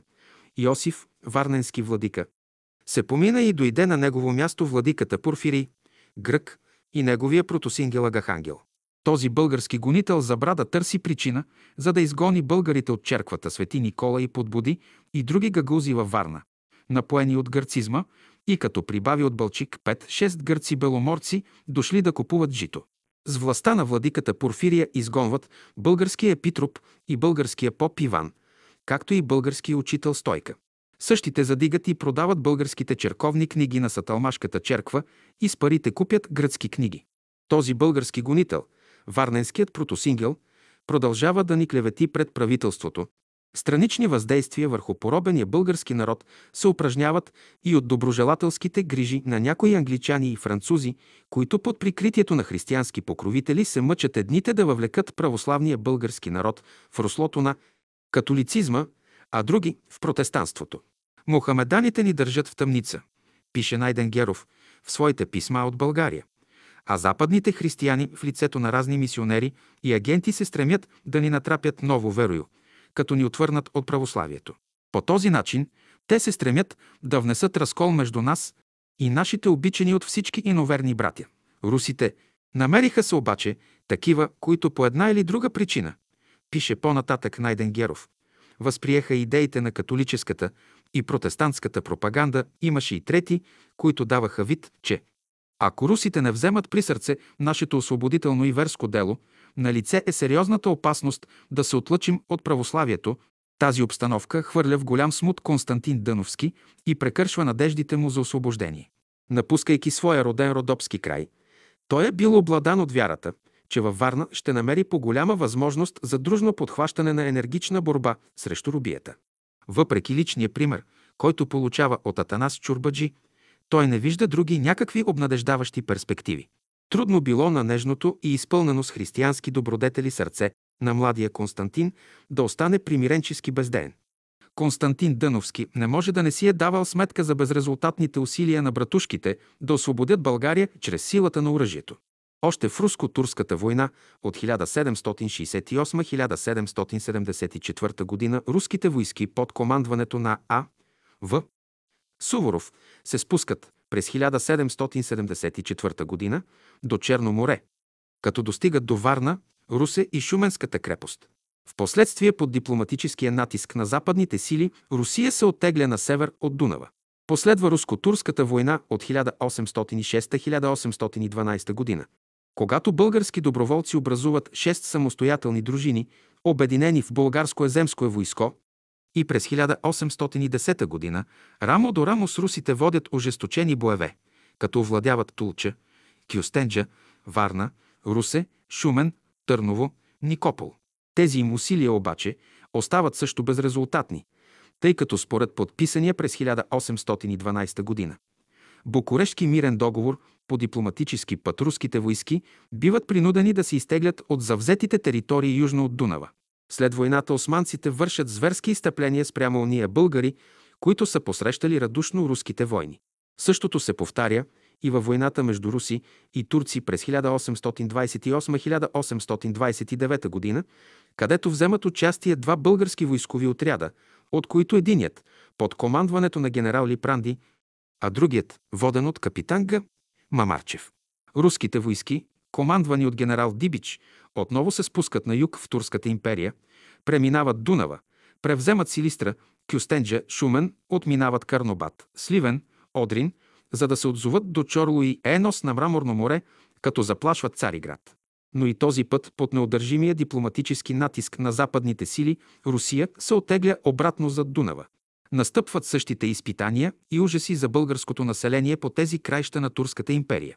Всички, които са посрещали с радост и подпомагали руските войски по време на пребиваването им на полуострова, биват подлагани на сеч и нечувани изтезания. Най-обесърчаващи са революционно-освободителните акции на българската емиграция в Брайла през 1841, 1842 и 1843 година, които биват ликвидирани преди да влязат в борба с османските поробители. Кримската война от 1853-1856 година, в която българите също вземат участие само между българската емиграция в Одеса, Брейла Галац и други са били набрани над 4000 доброволци, носи ново разочарование за българската освободителна кауза. Тия върховни усилия за освобождение и последвалите ги неуспехи стават причина за настъпване на пълен обрат в душевността на младия Константин Дъновски. Доведен до пълна резигнация, у него се оформя решението да отправи поглед към небето и вместо с оръжие в своята десница, да чака спасението на българския народ да дойде по пътя на молитвата. Предпоставки за такава психическа нагласа той има още от най-крехкото си детство. Майка му, която го е готвела за духовник, винаги му е внушавала, че той трябва да облече монашеско расо и да посвети живота си в служене Богу. Докато Левски захвърля калугерското расо и поема пътя на въоръжената революционна борба, Константин Дъновски се готви да напусне гражданската борческа арена и да се отдаде на молитвено съзерцание, за да изпроси от Бога свобода на страдащия български народ. Това не се осъществява благодарение на едно внушение, за което става дума по-късно. Раздвояването, което преживява младият Константин Дъновски и неговото колебание да изостави житейските борби и да се отдаде на уединение, съответства на двете школи в християнството. Първото е чрез отделянето от света и посветяване на молитва и единочество. Типичен представител на тази школа у нас е СВ. Иван Рилски, който се уединява в дебрите на Рила и не общува с никого. Другата школа, школата на свети Климент Охридски, чийто основоположник се посвещава на всеотдайно служене на народа чрез средствата на културата и просветата, без това да го освобождава да прави връзка с Бога, признавайки го за върховен разпоредител и ръководещ всичко. Така младият Константин Дъновски идва до онзи остър завой в своя живот, откъдето решава да поеме пътя на изолираност от света. За тази цел той избира най-тихия отшелнически кът – българския хилендарски манастир Фатон.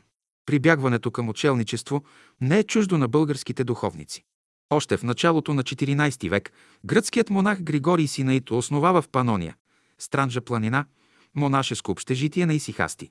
Исихазмът е религиозно-мистично учение, разпространено всред византийското духовенство, което в последствие преминава и всред българското. Исихастите се стремят да постигнат единение с Бога чрез аскетично уединение, безмълвен живот и вътрешно самовглъбяване. Последовател на исихизма в България по време на Второто българско царство. У нас е Теодосий Търновски. На исихазма не бил чужд дори патриарх Евтимий, който нито за момент не напуска своя народ. Път към монашеско подвизаване. Решението на младия Константин Дъновски да се покалугери не следва да се смята като абдикация от арената на живота, а съобразявайки се с неговия темперамент и възпитание, да го приемем като акт на по-висока степен на духовно извисяване. Вместо да преклони глава пред безисходността, той решава да проси с молитва свобода за българския народ. Перипетиите, които са възпрепятствали покалогеряването на Константин Дъновски, са описани от самия него в една малка брошура. Едно откровение в Солунската църква СВ. Димитрий, Каса Маджасими, от печата на католично негово издание през 1905 г., съдържаща 8 печатни страници, извадки от която предаваме по-долу. През първото 10-дневие на април 1854 г. 24-годишният Константин Дъновски и трима негови другари – Бельо Пинин, Тодор Х. Маврудиев и Петър Атанасов потеглят от Варна с една стара гръцка гемия за Света гора Фатон с намерение там да се посветят на монашество. Едно случайно происшествие обаче осуетява плановете им. Недалеч от Солон разразилата се страшна морска буря разбила гемията, с която пътували четиримата младежи.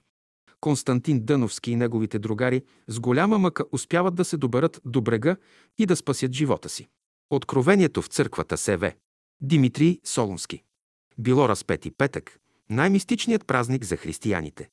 За да благодарят Богу за щастливото си избавление, четиримата другари решават да посетят старата Солунска църква, Свети Димитрий Солунски, превърната тогава в джемия, под названието Каса Маджамиси. Четиримата разгледали старата християнска светиня и поблагодарили за оказаната им от небето помощ и покровителство. На излизане от църквата ги пресрещнал един стар свещеник, който ги заговорил дружески. По време на разговора въпросният свещеник се обръща лично към Константин Дъновски и му казва «Желая утре на това място, по това време да се видя с тебе. Имам да те питам и да ти кажа нещо. Идваш ли?» С всяко благоволение му рекох и се разделихме, пише в брошурата си Константин Дъновски. На другия ден, Велика събота, на определеното време отидох в църквата, влезнах при гроба на Севе. Димитрий, запалих свещица и се помолих, след като захванах да разглеждам с голямо внимание грамадното здание и неволно ме обзе една душевна тъга за миналото, като размишлявах в себе си. Защо ли ни е изоставил Господ? И защо да бъде такава една светиня в турски ръце? От цитирания пасаж се вижда, че непосредствено преди втората си среща с стария свещеник Константин Дъновски се вълнува от въпроси, свързани с националното робство на българския народ и проистичащите от това последици. По-нататък, разказът на Константин Дъновски продължава. Но ето, че и вчерашният старец се зададе и отиде право при ултара и почна да се моли. След няколко минути ми даде с поглед знак да отида при него, та аз се приближих и му целунах десницата. Синко, рече ми той, за любов Христова желая да се научи откъде си и за какво отиваш в Света гора. Аз му разказах без всякакво стеснение откъде съм и за какво отивам в Света гора и какво е желанието и намерението ми. Също така, като една изповед. От разказа на Константин Дъновски става ясно, че решението за отдаването му на отшелничество е израз на протеста срещу потискащата робска действителност. Във време на говореното ми старият свещеник се виждаше много спокоен, слушаше ме с внимание и се показваше много благодарен, докато свърших разказа си. Но след няколко минути мълчание, като се приготви да ми говори, забелязах едно странно изменение в погледа му по всичкото му телослужение.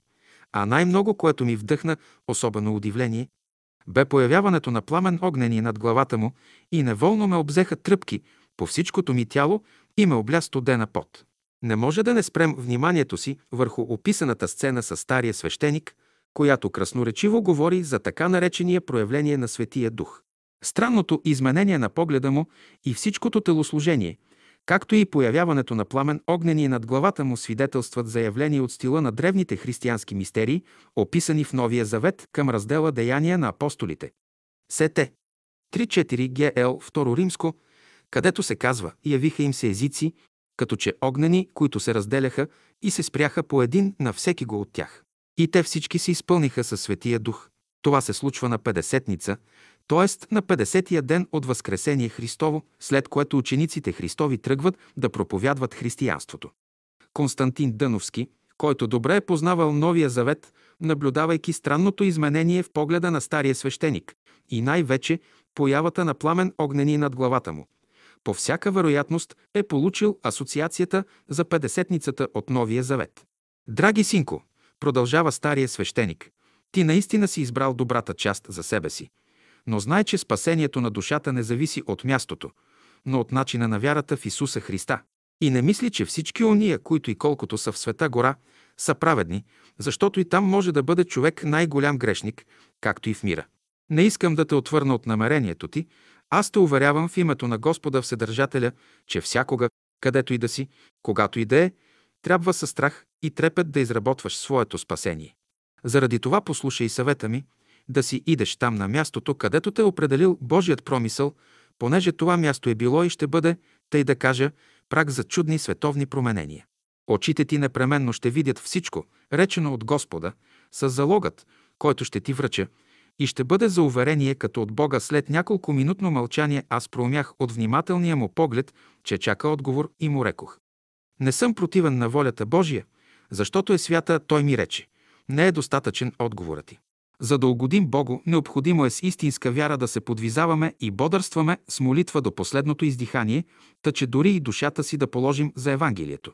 Пък които желаят да принесат по-много плод, трябва да имат съвършена преданост и покорност на Бога, както Авраам, който прие да пренесе своя син жертва на Бога, както и апостол Петър да бъде анатема от Христа, за спасяване на своите поплът братя. И наистина, без такава самоотвърженост не можем да се надеем, че Бог ще яви своята милост и помощ, а най-много в днешния ден, когато всичките сили адови са се повдигнали и искат, ако им се удаде, да затъпчат православието и християнството. Но нека се вълнува морето пак, докато е Христос на кормилото, корабът му няма да потъне и пак мълчание. Аз тогава се възхитих и радостно му рекох с едно страхопочитание. Отче, с помощта Христова и с Твоите свети молитви напълно се съгласявам и с готовност приемам всичко, което сте ми казали и ще ми кажете. Тогава старият свещеник вдигна очи и ръце нагоре и рече Нека е благословен Бог и Отец на Господа нашего Исуса Христа, който утаява от премудри и разумни и открива на младенци. Насочилият се към света гора Константин Дъновски е имал намерение да се посвети на монашество, та чрез молитви да угоди Богу и да получи благоволението на небето за освобождението на българския народ. Отклонявайки това му намерение, старият свещеник настоява да се върне там, където го е определил Божият промисъл. Той го съветва да не бяга от света, а да се включи всеотдайно в служба на народа, като за пример посочва жертвоготовността на Авраам и апостол Петър. Чрез водения разговор старият свещеник недвусмислено внушава на младия Константин, че небето му възлага месианска задача, която той трябва да поеме с готовност и себеотрицание. От срещата между Константин Дъновски и стария свещеник възниква асоциацията за гонението на християните от Рим по времето на Нерон. В най-тежките моменти за християните, когато апостол Петър бяга от Рим, за да се спаси от гибел, посреща го духът Христов и смек глас му заговаря.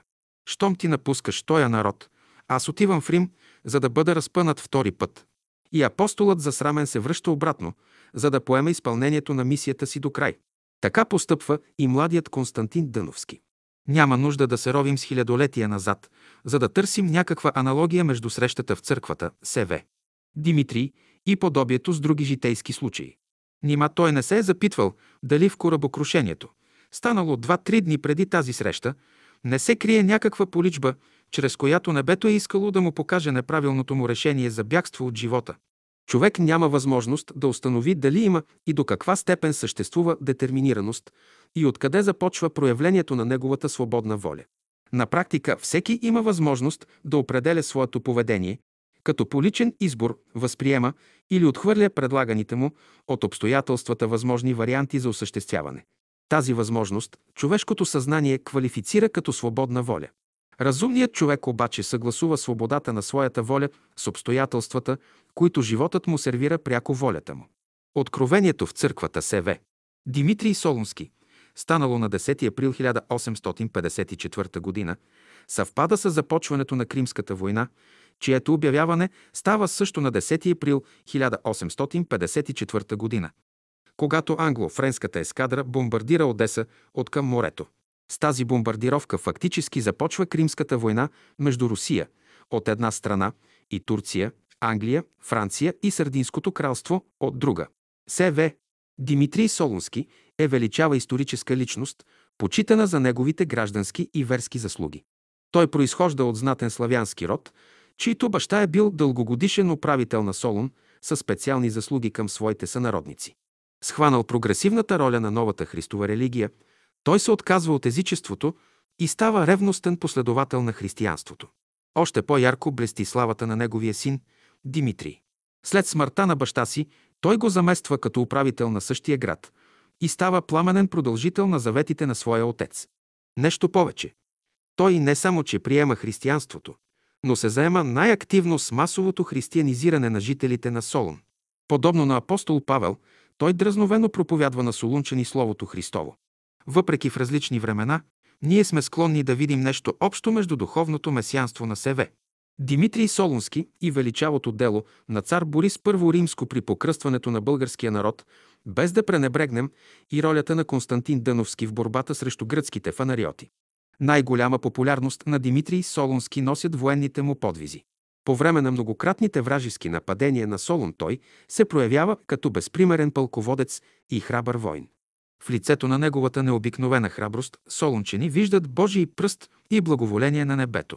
За тази си дела той бива канонизиран от християнската църква като светец. В това отношение той има нещо общо с делото на руския княз Александър Невски, който за бойните си подвизи срещу немско-шведските феодали и татарските нашественици също така е канонизиран от източно-православната църква в Святейши Сан. Аналогичен е случаят и с френската национална героиня Жана да Арк, която римокатолическата църква канонизира като светица. В чест на СВ. Димитрий Солунски са зографисани множество икони, които в течение на векове се разнасят по източно-православните църкви като скъпи реликви. С особена почет се ползва една от тези икони, която е положена на централно място в Солунската му църква. Представата за връзката на СВ. Димитрий с солунчени след неговата смърт приема характер на народностно покровителство и патронаж. Невъзможността на варварите да проникнат в пределите на източната Римска империя и да покорят Солун жителите на този град отдават на покровителството на техния светец и на неговото участие в отбиването на неприятелските нападения. От края на 6 век нататък, та дори до 13 век, легендите за чудесата на Севе. Димитрий Солунски се отнасят до спасяването на Солун от появилите се пред стените му нападатели. Легендите, свързани с житието на Севе. Димитрий Солунски не биха спрели вниманието ни върху него, ако Константин Дъновски не бе дал тържествено обещание на стария свещеник пред ултара на храма на Севе. Димитрий Солунски При кратковременното завладяване на Солун от норманите 1185 г. Местните жители успели да измъкнат от Солунската църква чудотворната икона на светеца и за да я опазят от чуждо похищение, се я отнесли в Търново. От това са се възползвали братята Асен и Петър. Появата на иконата в Търновската църква е предизвикала всред българското население истинско въодушевление, за да се превърне в същински мит. В едно от житията на СВ. Димитрий Солунски е казано било месец октомври 26-я ден на празника на Севе. Димитрий лето Господне 1185. В малката тогава твърдина Търново, двамата братя Асен и Петър издигнали нов великолепен храм. При освещаването му всред гробовната тишина пред коленичилия народ застанали трима митрополити, от които единият тържествено издигнал ръце и благословил събралите се там богомолци с чудотворната икона на Севе. Димитрий Солунски. Същата онази чудотворна икона, която се пазела в Солун, в неговия храм. Сега била избягала оттам, прехвъркнала до Хемус, което било знак, че от този момент чудотворецът закриля българския народ. Случаят с прехвърлянето на иконата на Севе. Димитрий Солунски от Солун в Търново е предаден от византийския историк Никита Акоминът, живял в средата на 12 век. В неговата византийска история той обяснява, че въодушевлението на възстаналите българи се дължало на това, че светецът отвръща очи от ромеите и взема под свое покровителство българите. За случая, пише историкът, двамата братя Асен и Петър организирали тържествено богослужение в Търновската църква СВ. Димитрий, за което стана дума по-горе. Пред събралото се множество са се явили боговдъхновени люде, пророчестващи, че Бог пожелал да дари свобода на българското и влашкото племе и отхвърли дългогодишното им елинско иго, поради което и се ве. Димитрий напуснал своя храм и хвъркнал при тях, за да ги брани и подпомага в подетото от тях дело. Друга легенда във връзка с Севе. Димитрий Солунски, засягаща България, е свързана с смъртта на цар Калоян, 1207 година. По време на своето царуване Калоян е водил редица победоносни войни, при които освобождава българските земи от византийско иго, присъединява области от Македония, разбива унгарското нашествие от север, а през август 1207 година се озовава пред стените на Солун, като го обсажда. Обкръжени от Калояновите войски и лишени от храна и вода, солунчаните призуват Севе. Димитрий Солунски да направи чудо и да им помогне. Според легендата, молбата на солунчани била чута и Севе. Димитрий, въседнал бял кон, се появява в сред стана на българите и собственоръчно поразил с копието си цар Калояна. Веста за смъртта на царя внесла смут всред българските войски. Обсадата на града била преустановена и Солун бил спасен. Също така тази сцена, изобразена на каменен барелев, намираме и в Третяковската галерия, иконописната приземна зала в Москва. В легендата за смъртта на Калояна византийският историк Георги Акрополит казва, че солонският покровител го пробожда с копието си в знак на несъгласие с политиката за прехвърлянето на българската източно-православна църква в лоното на римокатолическата. През 1204 година Калоян сключва уния с римската курия, като получава папската титла. Рекс – крал, а Търновският епископ бива провъзгласен за примас – с което българските граждански и църковни власти признават върховенството на римокатолическия папа и напуска източно православието. Чрез нововъзприетата държавническа линия Калоян, сътрудничайки на Западната Римска империя, респективно на римокатолическата църква, въвлича България във война с новообразуваната на Балканския полуостров латинска държава, с която Рим връждува. Проектираното отхвърляне на източно православието не се споделяло от православните християни, населяващи Балканския полуостров, и според легендите не се е нравило и на самия солунски светец. Неестествената смърт на Калояна пред стените на Солун става причина да се предотврати замисълът на цар Калоян за отделянето на българите от източно православната църква и преминаването към римокатолическата. Какви последици би имала тази политика на цар Калоян за народите, населяващи тогава Балканския полуостров? Е трудно да се гадае, но истината е, че измествайки източно православието от югоисточната част на Европа, би се разширило влиянието на Рим. Като спираме вниманието си върху горепосочените събития, по асоциация си спомняме драматичната борба на католичката Мария Стюарт срещу Елизабет I Римско, която е държала за самостоятелността на английската църква. По всяка вероятност нещата в Англия щяха да се изменят и католицизмът би се утвърдил по територията на целия британски остров, ако Мария Стюарт бе излязла от лондонския Тауер като победителка. По същия начин и историята на България би взела друга насока, ако Калоян не би бил убит пред Солун, а разгромеше при създаването Латинската империя. Преди всичко съдбата на българския народ щеше да се свърже тясно с Римската империя и папската власт, което по естествен път щеше да ни отдалечи от Киевска Рус – и изобщо от руския народ и славянската общност. Нека накрая да завършим с възхвалата на Севе. Методий, отправена към Севе. Димитрий Солунски, от която се вижда преценката му за Солунския светец. О, мъдри свети Димитре, като предстоиш светло пред Божия престол, не ни забравяй. Моли се за нас, окаяните, които странници в тая земя, съзърцаваме днес Твоите велики дела и те възпяваме. Като се има предвид църковното образование на младия Константин Дъновски, лесно е да си представим как е въздействало върху съзнанието му поръчението на стария свещеник в храма на Солунския светец. И то тогава, когато е решил да се отрече от света и да се отдаде на монашество. Не напразно Константин Дъновски характеризира случилото се в църквата СВ. Димитрий Солунски, като откровение, което внася основен преврат в неговия житейски път и спомнил си за него, го описва и отпечатва. Разговорът между Константин Дъновски и стария свещеник в църквата става на 10 април 1854 г., а публикуването на този разговор в брошурата «Едно откровение» в Солунската църква СВ. Димитрий се прави през 1905 г., т.е. 27 години след освобождението на България. Обръщаме внимание върху този факт, за да избегнем възражението, че е възможно свещеник Константин Дъновски от чисто патриотични съображения и за повдигане духа на народа да импровизира описаните събития в църквата СВ Димитрий Солунски. Когато свещеник Константин Дъновски отпечатва брошурата «България е вече освободена и подобна пропаганда става излишна». Щом е така, брошурата трябва да се счита като изнасяне на факти с цел да се запази историческата истина. Обед за духовна служба. Ние се спряхме твърде много върху легендите във връзка с себе. Димитрий Солунски, за да изтъкнем мястото, което е заемал митът за неговото покровителство не само в съзнанието на съвременниците му, но и след неговата смърт. Трайно утвърдените легенди в съзнанието на народа стават върховно упование и се превръщат в интимна история, очистена от всичко преходно. В духа на едно такова разбиране ние приемаме Откровението на Константин Дъновски, извършено на 10 април 1854 г. Това, прочее, се вижда и от решението му да поеме своя истински път в борбите на живота, а не да се оттегли в покоите на монашеската килия, като същевременно му се подсказва, че очите му ще видят всичко речено от Господа, с залога, който ще му се връчи и ще бъде за уверение, като от Бога. При разговора между младия Константин и стария свещеник се казва, че последният го е съветвал да изостави идеята си за отдаване на монашество.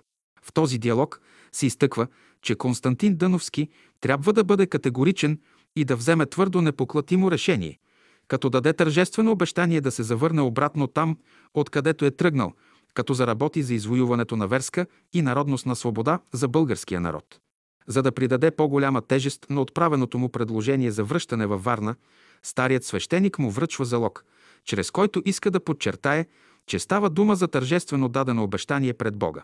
След като Константин Дъновски обещава, че взема при сърце дадения му съвет за връщане обратно във Варна, заявявайки, че с готовност приема всичко, което му е било казано и което ще му се каже. Тогава се казва в Откровението. Старият свещеник вдигнал очи и ръце нагоре и изрекал Нека е благословен Бог и Отец на Господа нашего Исуса Христа, който отаява от премудри и разумни и открива на младенци.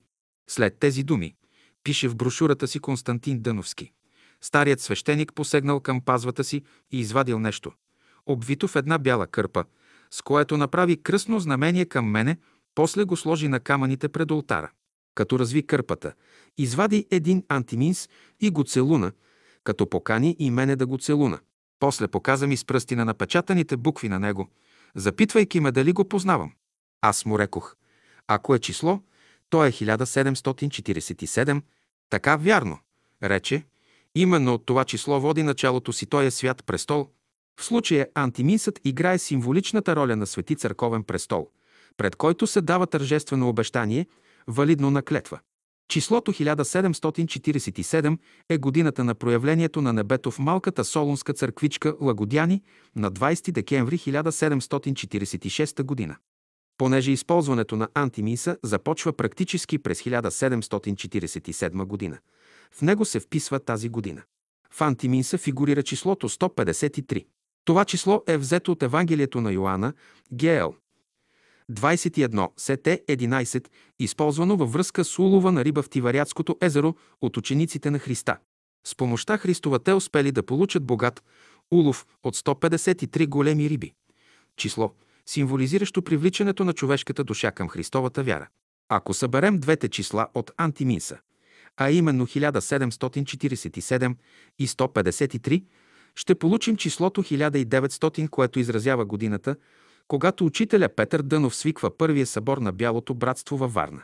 Чрез сбора на двата числени символа 1747 плюс 153 равно 1900 е посочено началото на дейността на учителя, символизирана с първия събор на Бялото братство през 1900 година. Чрез числото 1747 се отбелязва вдигането на анатемата от българския народ. А с числото 153 се символизира благодата Христова, която им вещае светли бъднини. Старият свещеник, връчвайки антиминса на Константин Дъновски в църквата СВ, Димитрий Солунски, е искал да го насочи към всеотдайно служене Богу и народу. Самият антиминс би следвало да се приеме и като символ за възлагане на мисия по поръчение на небето. За да се разбере истинското значение, което старият свещеник е придавал на антиминса, връчен на Константин Дъновски, необходимо е да се проследи неговата на антиминса предистория, подробно разказана във втората част на брошурата. На 20 декември 1746 г. в Солунската църква Панагия Лагодяни 77 годишният свещеник и ромонах Теофани Светогорски, аскет от Иверския манастир в Света гора, Атон, извършвала грипиния по случай 40 дни от зверското изтребление на няколко души християни от кръвожадни мухамедани. Майките и вдовиците на жертвите, заедно с някои свои роднини, в всенощно бдение горещо моляли Бога за помощ и утешение. През нощта настанала голяма буря, която едва ли не съборила малката църква. Призори, малко преди завършване на литургията, бурята отихнала и църквата била огряна от чудна светлина, като през бял ден. Огрени като слънца се явили трима мъже и една девойка. Зачуден, иеромонах Теофани останал вцепенен на мястото си, без да се помръдне. Девойката го наближила и му рекла, «Преподобни старче, нека бъде пътят ти благогоден Богу. В отговор на вашите молитви проводена съм с тия трима набожници, мъчениците Димитрии, вероятно се В. Димитрий Солунски, бележка на автора. Мъченик мина, а на третия името му няма да съобщя. Вероятно третият е същият стар свещеник, който се явява на Константин Дъновски в Солунската църква СВ. Димитрий, бележка на автора, за да ви предам волята на Пресвета Дева Мария – майка на Господа нашего Исуса Христа, за нашия окаян народ християнски, исторически бележки за падането на Варна под турска власт. След това в Откровението се казва за умножение греховете на християните дълготърпеливи Бог бил прогневен, а преди 303 години, т.е. в 1444 година, когато християнските водители, крал Владислав III Римско ягело, бележка на автора, до град Варна със своята измама, принудили турския цар. Тук се има предвид султан Мурат II Римско, който лично води в битката османската войска, бележка на автора. Да вдигне очи и ръце към небето и с голям глас отправил своята молба към Бога. О Исусе, ако си наистина син Божий, както те изповядват Твоите последователи, то направи съдба между мене и тях, гдето не опазиха клетвата си, която се клеха в Евангелието. И тогава, о тогава, препълнената чаша на Божий гняв и проклятие се изле на земята и тутък си силата на християните отслабнала, а силата на османлиите се укрепила. Та освен града Варна, що превзеха и ограбиха, ами най-сетне и самия Константинопол завладяха. В горния текст от Откровението на Константин Дъновски спират вниманието ни две обстоятелства. Първо, че и двете армии в битката при Варна през 1444 г. са се ръководили лично от държавните им глави. На християните – от крал Владислав III римско ягело, а на мюсюлманите – от султан Мурат II римско. Това ни дава основание да считаме, че и от двете страни се е придавало особено значение за изхода на тази битка. Походът на обединените християнски войски срещу нашествието на османците в континента при победен край би могъл да бъде решителен удар срещу мюсюлманските нашественици. Второ, историята на войните е пълна с находчиви тактически хитрини, дипломатически стратегии и други. Организираният поход на християните срещу мюсюлманите обаче става в името на правдата и справедливостта, срещу бруталността и завоевателското нашествие на иноверците. Непочтеното в случая е, че именно в името на такива високи цели християните са си послужили с най-долнопробно клетвопрестъпничество. Султан Мурат II Римско, възмутен от постъпката на Владислав III Римско Ягело, с основателно негодование моли силите небесни да станат съдници за погазената клетва. Султан Мурат II Римско не отправя молбата към Аллах, а се обръща към Исуса Христа, призовавайки го като арбитър срещу християнското безчестие. Тази форма на търсене въздаяние за несправедливостта е многократно по-силна по своето психологическо въздействие от една отправена молба за помощ към Аллаха. За да си изясним за какво клетво престъпничество става дума и в каква недобросъвестност е обвиняван крал Владислав III Римско Ягело, налага се една историческа справка.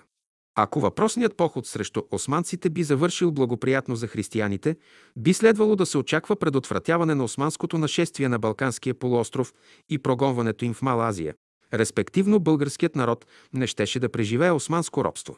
След навлизането на османците в пределите на полуострова и надвисналата угроза от падането на византийската столица Константинопол в мюсюлмански ръце, папа Евгений IV Римско сключва на 28 юли 1442 година уния с Византия и организира кръстоносен поход срещу османското нашествие.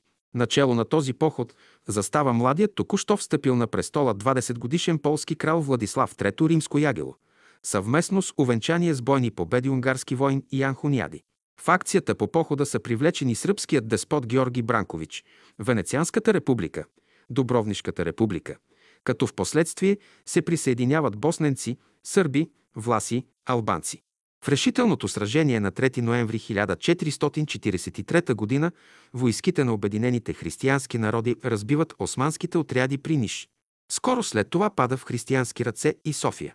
Победоносно войските на християните се отправят към ихтиманските теснини, които били завардени здраво от османските войски. След остри схватки и под напора на лютата зима, въпреки поражението на османските войски при София на 5 януари 1444 г., Обединените християнски войски започват изтегляне обратно, като през Ниш напускат полуострова, понесли със себе си много плячка и пленници. В началото на февруари 1444 г. войските на Владислав и Хуняди се завръщат в Буда, посрещнати с големи почести като победители.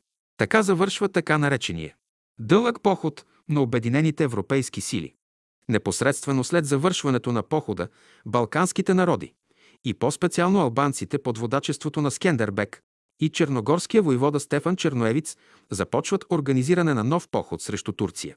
Същевременно византийският император, заинтересован от подновяването на похода, търси връзки с Венеция, Дубровник, с унгарските владетели и поляците, с босненците и други за прогонването на османците от завзетите земи на полуострова. Венеция и папската курия са били резервирани по отношение участието си в този нов военен поход. Въпреки това обаче, те не преставали да се интересуват от разгрома на нашествениците и заявявали, че винаги са защитавали интересите на християнството и ще продължат това тежко тяхно задължение. В тази обстановка Владислав III Римско Ягело свиква Държавния съвет, където се решава подновяването на военните действия срещу османците. В противовес на това решение Владислав изпраща на султана посланичество, което да оговори условия за дълготраен мир с Турция. Това става само десетина дни, след като Полският държавен съвет е взел решение за ново нападение срещу османците. Изпращането на християнско посланичество се пази в пълна тайна. За него не споменават нищо западните и византийските историци. Докато пратениците на Владислав за договаряне на мирния договор са били на път, военните приготовления на Запад – и по-специално на поляците и унгарците, са в пълен ход. Междувременно, османците претърпяват поражение от възстаналите албанци под водачеството на неуморимия Скендербек, което още повече насърчава християните към нов освободителен поход. В такава обстановка през юни 1444 г. започват преговорите за мир на пратениците на Владислав III Римско, Ян Хуняди и Георги Бранкович с османците. Посрещането им в Одрин става при много тържествена обстановка. Описание на посрещането и воденето на тези преговори е направено от изтъкнатия по това време хуманист Кириак от Анкона, присъстващ в Одрин при пристигането на посланичеството. По улиците на Одрин към султанския сарай се запътва изпратената от християните дипломатическа мисия. 70 конници яздят отстрани, за да придадат тържественост при влизането на делегацията. От страна на крал Владислав е натоварен да преговаря Стойка Гизданич. Той носи изрични кралски инструкции. Пратеникът на Ян Хуниади е Витислав, а Георги Бранкович е представен от Смедревския митрополит Атанасий Фракеш и от Богдан. Османските сановници искат от посланичеството гаранции, обезпечаващи спазването на споразумението за мир, чрез полагане клетва от страна на християнските владетели. След като западните посланици дават съгласието си за полагане на такава клетва, османските сановници определят Балтооглу Сюлейман, Капуджибашия, като свой пратеник във вражеския лагер, който да получи лично в писмена форма кралската клетва на Владислав Трето Римско Ягело, както и клетвата на Ян Хуняди и Георги Бранкович. Водейки преговорите за мир, поляци, унгарци, чехи, босненци, сърби, албанци и други трескаво се подготвят за нов поход срещу султан Мурат II Римско. В Буда се разработва военният план за похода, като се преценява, че за християнската конница ще бъде по-леко да се спусне през равна Влахия, откъдето да започне изходният пункт на военните операции. На 24 юни 1444 г. Владислав пише на босненския крал, че се е заел да унищожи проклетите османци. Също така праща съобщение на флорентинците, че скоро ще се отправи срещу мухамеданската напаст, за да я прогони от Европа. В разгара на повсеместната военна подготовка на 25 юли 1444 г. крал Владислав III Римско ягело приема лично в унгарския град Сегет султанското посланичество и потвърждава сключения мир в Одрин, като дава писмена клетвена гаранция за спазването му в продължение на 10 години – а султанът поема задължението войските му да не преминават Дунава. Само след няколко дни, на 4 август 1444 г., Владислав III Римско ягело обявява предприемането на нов кръстоносен поход на християните срещу османците и нарушава току-що дадената клетва. Този начин на действие силно разгневява султан Мурат II Римско. Възмутен от поведението на краля, от клетвопрестъпничеството му и неизпълнението на поетите от него международни договорни задължения, султанът кипи от ярост. На 20 септември 1444 г. сборната армия на Владислав и Ян Хуняди, състояща се от поляци, унгарци и присъединилите се към тях власи и други, преминава Дунава при Оршова и атакува старата Видинска крепост. След като обединените християнски войски навлизат в Дунавската равнина – и овладяват Оряхово, Никопол, Свищов, Нови пазар, Шумен, Провадия, през Девненското езеро се насочват към Варна. На 9 ноември 1444 г. армията на християните навлиза във Варненското поле. В същото направление султан Мурат II Римско повежда лично многобройна войска в подкрепление на турската отбрана пред Варна. Преди започването на боя на 10 ноември 1444 г. пред султанския шатър, разположен на една тракийска могила, е забоден на копия от Дриносегетският мирен договор, чрез което османците изразяват възмущението си за неговото пренебрегване от страна на християнската коалиция. Битката при Варна е решаваща и ще определи съдбата на народите от Балканския полуостров за векове.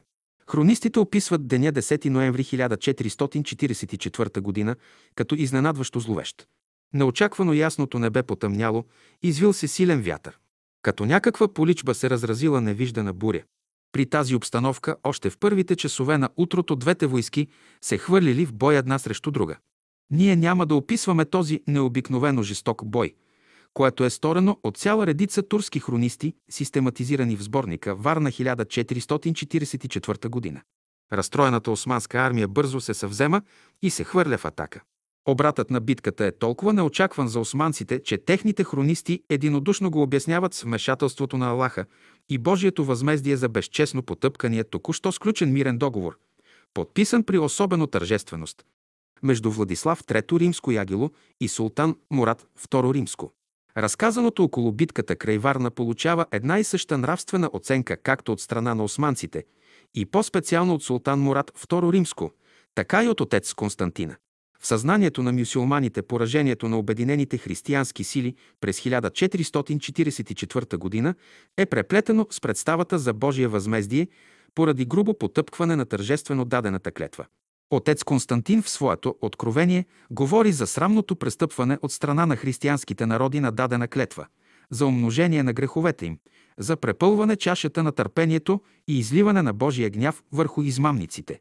Въпреки, че походът на Владислав III римско ягело срещу османците е бил вдъхновяван от най-добри чувства и възвишени цели за освобождаване на Божи гроб от чуждо иго, всички виждат в разгрома на християните възмездие срещу клетво престъпничеството. Коварството и непочтеността, като средство за изправление на каквито и да било деяния, не могат да бъдат оправдани с нищо.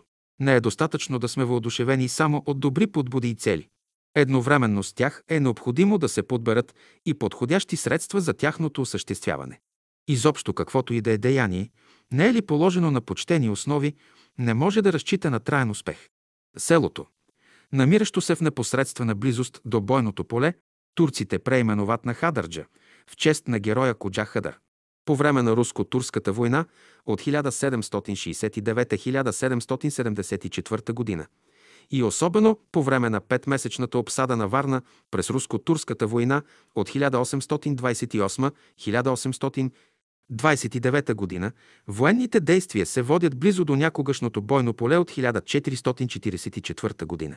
Пак от тук минават руските войски през руско-турската освободителна война на 1877-1878 година.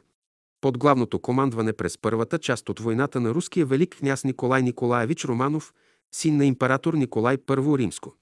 След отминаването на военната стихия, село Хадърджа, в чест на главнокомандващия на руските войски, бива преименувано на Николаевка, в който акт ние виждаме символа на приключване на робския период и поставяне началото на освобождението на България. Малко преди освобождението на България, тук, в С. Николаевка, се ражда учителя Петър Дънов. В България има шест други села, преименувани с ново име Николаево, но с Николаевка е само едно и представлява русизъм на побългареното Николаево. Християнските грехове и гонението на богомилите. В откровението на свещеник Константин Дъновски се визира само измамата на крал Владислав III римско ягело. В текста на същото обаче се казва, че гневът Господен бил предизвикан от умножението на греховете на християните. Това ни навежда на мисълта, че би следвало да се търсят и други грехове, за които не е казано нищо конкретно, а само се загатва. Една историческа справка ще хвърли светлина и по този въпрос. Ако огледаме събитията, които сполетяват жителите на Балканския полуостров и по-специално българския народ през първата половина на Х век до началото на втората половина на 15 век. Ще видим как под тежеста на своите собствени грешки българският народ бива изправен пред една непосилна борба, която завършва с духовно разслояване и загубване верската свобода от една страна и военно поражение, което поставя българския народ под османско иго в продължение на 5 века. През Х век в пределите на тогавашна България се роди и укрепна едно самобитно духовно-религиозно движение с новаторска насоченост, известно на културния свят под името Богомилство. Днес всички са единодушни в преценката си за богомилството, смятайки го за една от най-бележитите прогресивни прояви на българския народ през епохата на Средновековието. Озарен от високите идеали на християнството, богомилството не се подвумява да встъпи в открита борба срещу проявите на разложение на църковното духовенство от една страна и разголността на феодалната върхушка, царстващ дом и болярство. Създатели и крепители на средновековните порядки от друга страна. По своята същност богомилството представлява далечен претеча на реформаторски религиозни движения, появили се много по-късно в Западна Европа. Ако не бе безжалостно потъпкано от църквата и държавата, то би могло да се утвърди и да стане движеща духовна вълна. През втората половина на 11 римско и началото на 12 век богомилството с неотслабваща сила воюва срещу църквата за нейното обновление от една страна и срещу гражданската власт за извоюване на една справедлива социална основа. Същевременно, през двувековното византийско владичество 1018-1185 богомилството отстоява борбата срещу чуждото верско потисничество. Вместо да почувстват духа на социално обновление, което е носило в отробата си богомилството, българските църковни власти и държавници го обругават и организират жестоко преследване срещу неговите последователи. Гоненията срещу богомилите започват още от времето на цар Петър I Римско 927-969 и продължават векове, за да загасне жаравата им на полуострова и да продължат делото си на запад. През 1211 година цар Борил съвместно с духовенството свиква голям църковен събор срещу богомилите, последван от масови гонения, които по своя обсек и жестокост не отстъпват на Вартоломеевата нощ, а по характера си имат твърде общо със средствата за борба на светата инквизиция на Запад. Тези издавателства стават у нас в България 360 години преди Вартоломеевата нощ. Организираното преследване срещу богомилите продължава и по времето на царуването на цар Иван Александър, когато в Търново се свиква нов църковен събор през 1350 година. Гоненията срещу богомилите ги принуждават да емигрират извън границите на България. Прокодените богомили емигранти търсят спасение в Корсика, Сардиния, Сицилия, Италия, Босна, Херцеговина, Франция и други. Това придвижване на българските богомили започва от Х и продължава до 14 век. Преселили се на запад, емигрантите богомили са разнасяли идеите на богомилството. Местното население ги наричали българска ерес или само българи. По тази причина двама от прапрадедите на Наполеон Бонапарт фигурират в родословното му дърво с прозвището българите. Така, например, в потомствената стълбица на Наполеон фигурира и някой Сигион български, Гуюм, Ди Булгар, 1034-1077, който не е българин, защото неговите родови предходници са курсиканци, но като последовател на богомилската ерес са го наричали българина. Аналогичен е случаят и на друг Наполеонов родственик от същото родословно дърво, фигуриращ като българино, 1097 година, което преведено на български означава българчето. Първият граждански университет в света е в италианския град Болоня, организиран в края на 12 век от италианеца Мартино Булгаро, наречен така, защото и той се числил към богомилската ерес, титулована като българска. Религиозните спорове и еретичните бунтове на богомилите в пределите на Балканския полуостров и на Запад не са някакво ретроградно отстъпление към античната политеистична религиозна концепция, а напротив, носителите на тези идеи са целели утвърждаване авторитета на християнството, представено в една осъвременена за времето си социално-религиозна морална концепция. В този смисъл, от гледището на европейската история на философската, социалната и културната мисъл, богомилството се квалифицира като нова, по-висока степен на развитие на общественото съзнание през средновековието. Пуснало дълбоки корени всред българите, където би могло да се превърне в разсадник на хуманитарни идеи, богомилите биват отхвърлени далеч зад пределите на България. Брутално смазани и жестоко прогонени, българските богомилски апостоли емигрират на запад и северозапад в Босна, Херцеговина, Италия, Франция и други, за да се превърнат в далечни предтечи на по късно утвърдилата се европейска реформация в лицето на чешкия реформатор Ян Хус, на немските вдъхновени борци Мартин Лютер, Томас Мюнцер, Улрих фон Хутен, на нидерландеца Еразъм Ротердамски, французи на Жан Калвин и други. Вместо живителните строи на богомилството, Българската източно-православна църква по това време изпада под влиянието на исихазма, който намира последователи не само всред нището, но и сред върховното българско духовенство.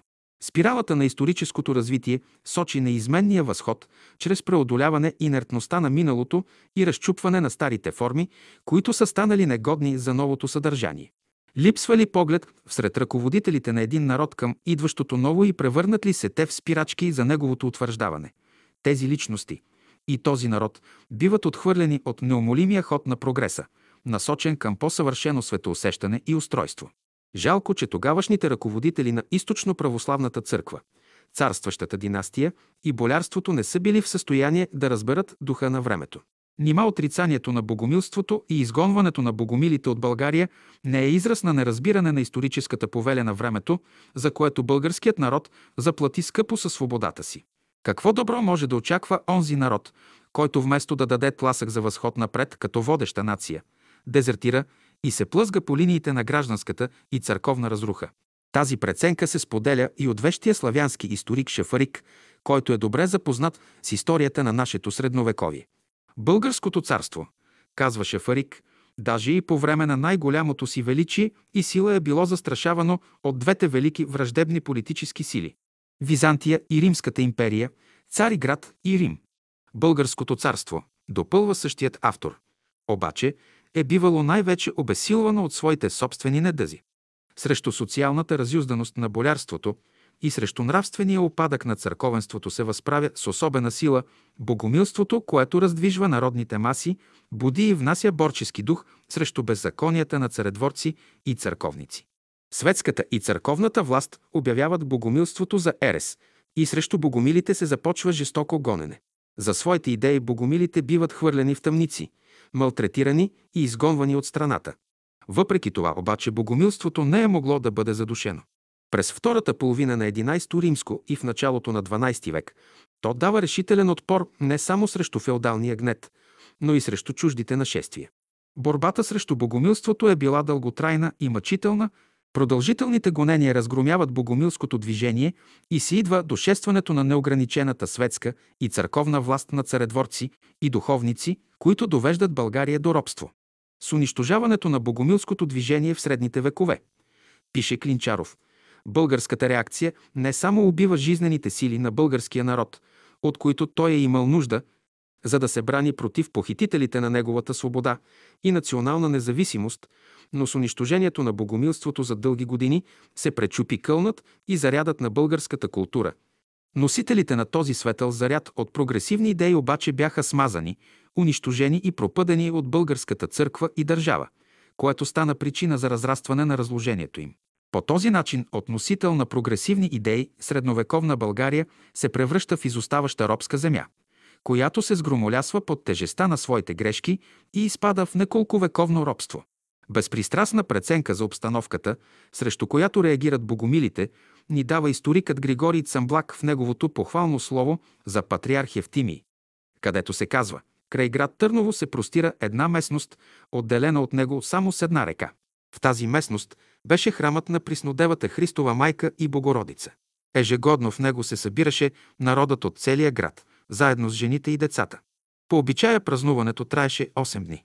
И когато се стичаха по случай празника и под предлог на моление, те вършеха всякакви нечисти дела, понеже местоположението и пустотата задоволяваха влечението на блудниците и поради това си навличаха Божието негодование.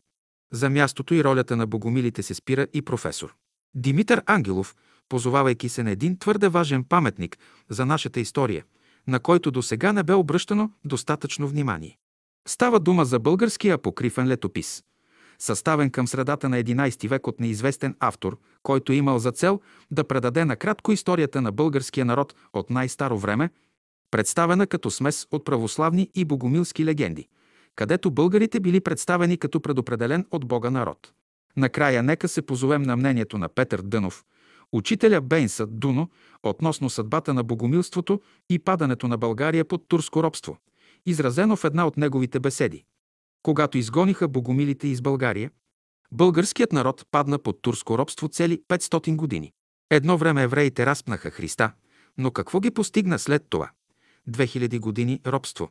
Друга съществена простъпка, която трябва да получи своята обективна историческа преценка, е поведението на цар Иван Александър при унаследяване на неговия престол. Въпреки, че даваната до сега преценка за царуването на този български цар е положителна, не може да се отминат обаче някои негови политически ходове, които имат фатални последици за съдбата на България и изобщо за народите, населяващи Балканския полуостров. Когато цар Иван Александър се възкачва на престола, 1331 година, османците напират на границата на византийските владения в Мала Азия и са пред вратите на Константинопол. Без да си даде сметка за застрашаващата го голяма опасност на нашествениците от Мала Азия, Цар Иван Александър лавира между двамата претенденти за византийския престол, като се съюзяват ту с единия, ту с другия претендент и с това помага косвено османците по-лесно да разгромят Византия и да се настанят на Балканския полуостров. Към средата на 14 век мюсюлманските нашественици достигат Мраморно море и стават господари на галиполската крепост Цимпе. С тази придобивка те се настаняват на предмостова позиция на полуострова. Тази ценна военно-стратегическа изгода те получават от византийския Василев с Кантакузин не в резултат на военни действия, а като договор на компенсация за оказаната им военна подкрепа срещу династичните домогвания на Иван Палеолог 1352 година. Вместо да се организират за съвместен отпор срещу мюсюлманските нашественици, византийци и българи взаимно се обесилват, като сключват сепаративни мирни договори с османците – след което последните лесно се справят по-отделно с едните и с другите. Такъв е случаят през 1363 г., когато цар Иван Александър се споразумява с Мурат II Римско за съвместно нападение срещу Иван Палеолог. Стъпили здраво на Балканския полуостров, османците още на следващата 1364 г. нападат българите. От тук нататък събитията се развиват в полза на нашествениците, докато се стигне до пълния разгром на християнските народи, населяващи полуострова. Всички, които са влизали в непосредствен военен допир с османците, са получавали реалната представа за тяхната военна мощ, окрилена от необоздан фанатизъм. Имайки предвид това, ние недоумяваме как застрашените Византия и България не виждат грозящата ги опасност. Вместо да се организират срещу нея чрез съвместен отпор, те си позволяват игра с огъня и, разбира се, изгарят в него. Към всички тактически грешки, които прави цар Иван Александър в своята държавническа дейност, трябва да се прибави и неговият неправилен ход по отношение разделянето на България между двамата му сина. Естествен приемник на цялата държавна власт след смъртта на Иван Александър би трябвало да бъде първородният му син Иван Страцимир. За да угоди обаче на властническите капризи на втората си жена Сара, от която има втори син Иван Шишман, Иван Александър извършва още приживе разделяне на България между тях двамата. На законния престолонаследник Иван Страцимир той дава управлението на Видинската област, а на втория си син Иван Шишман предоставя централната част на държавата като Търновско-българско царство. Този акт на разединение на българската държава е предшестван от самоволното отделяне на българските боляри Балик и Добротица, които се обявяват за самостоятелни феодални владетели в Карвунската област, днешна Добруджа, Бълчишко до Козяк, днешен обзор. Всичко това улеснява разгромяването на България от османците. В тази епоха България се сочи като факлоносец на прогресивното начало и една от първите държави в източна Европа, които след Византия въвеждат християнството като обща народностна религия. За да се избегне влиянието на Рим и да не попадне във властта на римокатолическата църква, чехите в лицето на великоморавския княз Ростислав се обръщат към Византия да им бъдат изпратени християнски проповедници, които да отбият народа от влиянието на римокатолическата църква. За такива им били проводени братята Кирил и Методий, които през 862-863 го утвърждават в моравско християнството от източно православен тип. Междувременно русите от Киевска Рус са възприели християнството чрез Византия, но поради езикови различия то им стояло като чужд придатък. Едва когато учениците на братята Кирил и Методий ги обучават на славянската писменост и ги снабдяват с разбираемата за тях славянска църковна книжнина – те почувствали силата на Христовото Слово. Поляците възприемат християнството през 966 г по римокатолическия обред и минават в лоното на римокатолическата църква. Като носители и разпространители на Христовото учение между славяните, с изключение на поляците, се явяват българските християнски просветители. А прогресивното начало в развитието по това време на културното човечество се провеждало чрез християнството. Антиминсът – символ на духовна мисия. След всичко казано по-горе, нека се върнем към оня текст от Откровението, където е описано видението по време на панихидата, извършена в Солунската църква СВ.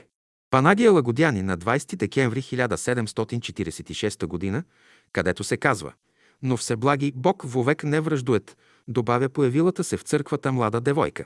От премногото своя любов към човешкия род Бог пак се смилил – а най-вече от ходатайството на Небесната майка и милостива застъпница на християнския род Пресветая Дева Мария, както и от молитвите на всичките духове праведни, между които първо място заемат тия трима другари, мъчениците Димитрий и Мина, а на третия името е отаено от мене, благоволил да им яви своя утешителен отговор, че до свършването на числото 153 риби, написани в Евангелието, Всемогущи Бог ще съкрати дните на Турското царство и до край ще го съсипе.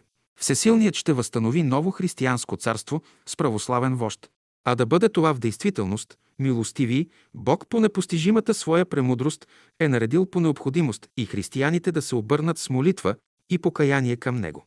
Заради това, според числото на писаните 153 риби в Евангелието, да направите толкова нови жертвеници, на които да може на всяко място да се пренася безкръвно жертвоприношение за прощаване на греховете за мира и съединение вярата на християните, чисто сърдечно просене помощ и сила от свята го духа, по-скоро да се обърне и изпълни писанието.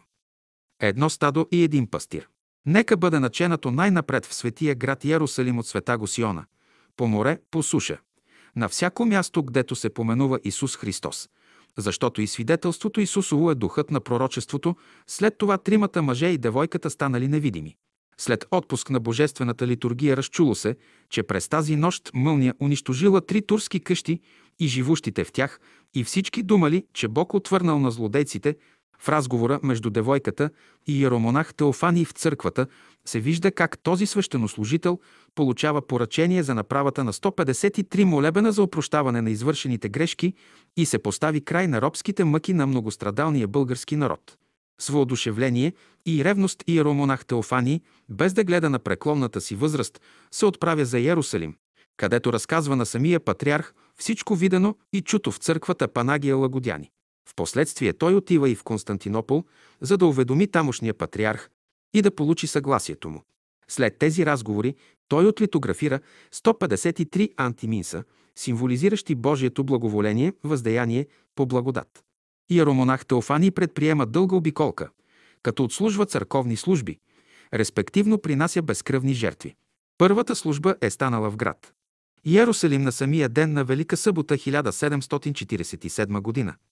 След това иеромонах Теофани ходил в Синай, в Александрия, Антиохия, островите Патмос и Кипър и най-накрая след 12 годишно обхождане се връща в Света гора, където предава Богу дух.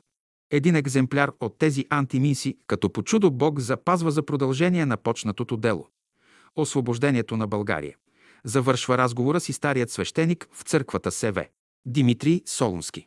Сега в тая тържествена за мене минута, с пълно упование на Божия промисъл, аз чувствам някакво облегчение на съвестта си и сърцето ми се прелива в едно непонятно веселие ангелско, като те наричам мое любезно чадо в духа света го и ти предавам тоя свят залог, антиминса.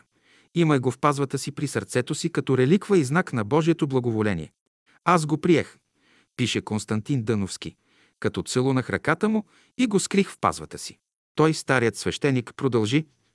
Връчвам ти този свети престол, Божий за уверение на най-голяма милост в името на Пресветая Троица. В деня на освещаването на този свети престол, 1746 г., са произнесени молитви и прилежни прошения за избавление на християнските народи от агарянското иго и за съединението на вярата, и в същия ден Бог благоволил да открие по един божествен начин на молещите се, че Неговото обещание ще се изпълни. И светителят присъвокупил, че между всички християнски народи Бог храни едно благоволение към най-многострадалното между всички народи славянско племе за неговото простосърдечие и искреност. Ето това е пътят от светото провидение, приготвен за това славянско племе. Явно е, че в тази втора част от Откровението става дума за предстоящото освобождение на България от османско иго, предизвестено в Солунската църква Панагия Лагодяни още в 1746 година от текста на Откровението проличава ясно очерталата се задача, която се възлага на младия Константин Дъновски. И че тук става дума за Божието благоволение спрямо българския измъчен народ, на който му предстои освобождение. Не забелязвайки това символично значение на антиминса, някои автори виждат обикновен алтарен предмет и търсят неговото конкретно алтарно използване. Така, например, архимандрит Инокентий Софийски публикува студията за светия Антиминс във Варненската църква СВ. Архангел Михаил, в която удостоверява, че Константин Дъновски при освещаването на църквата СВ.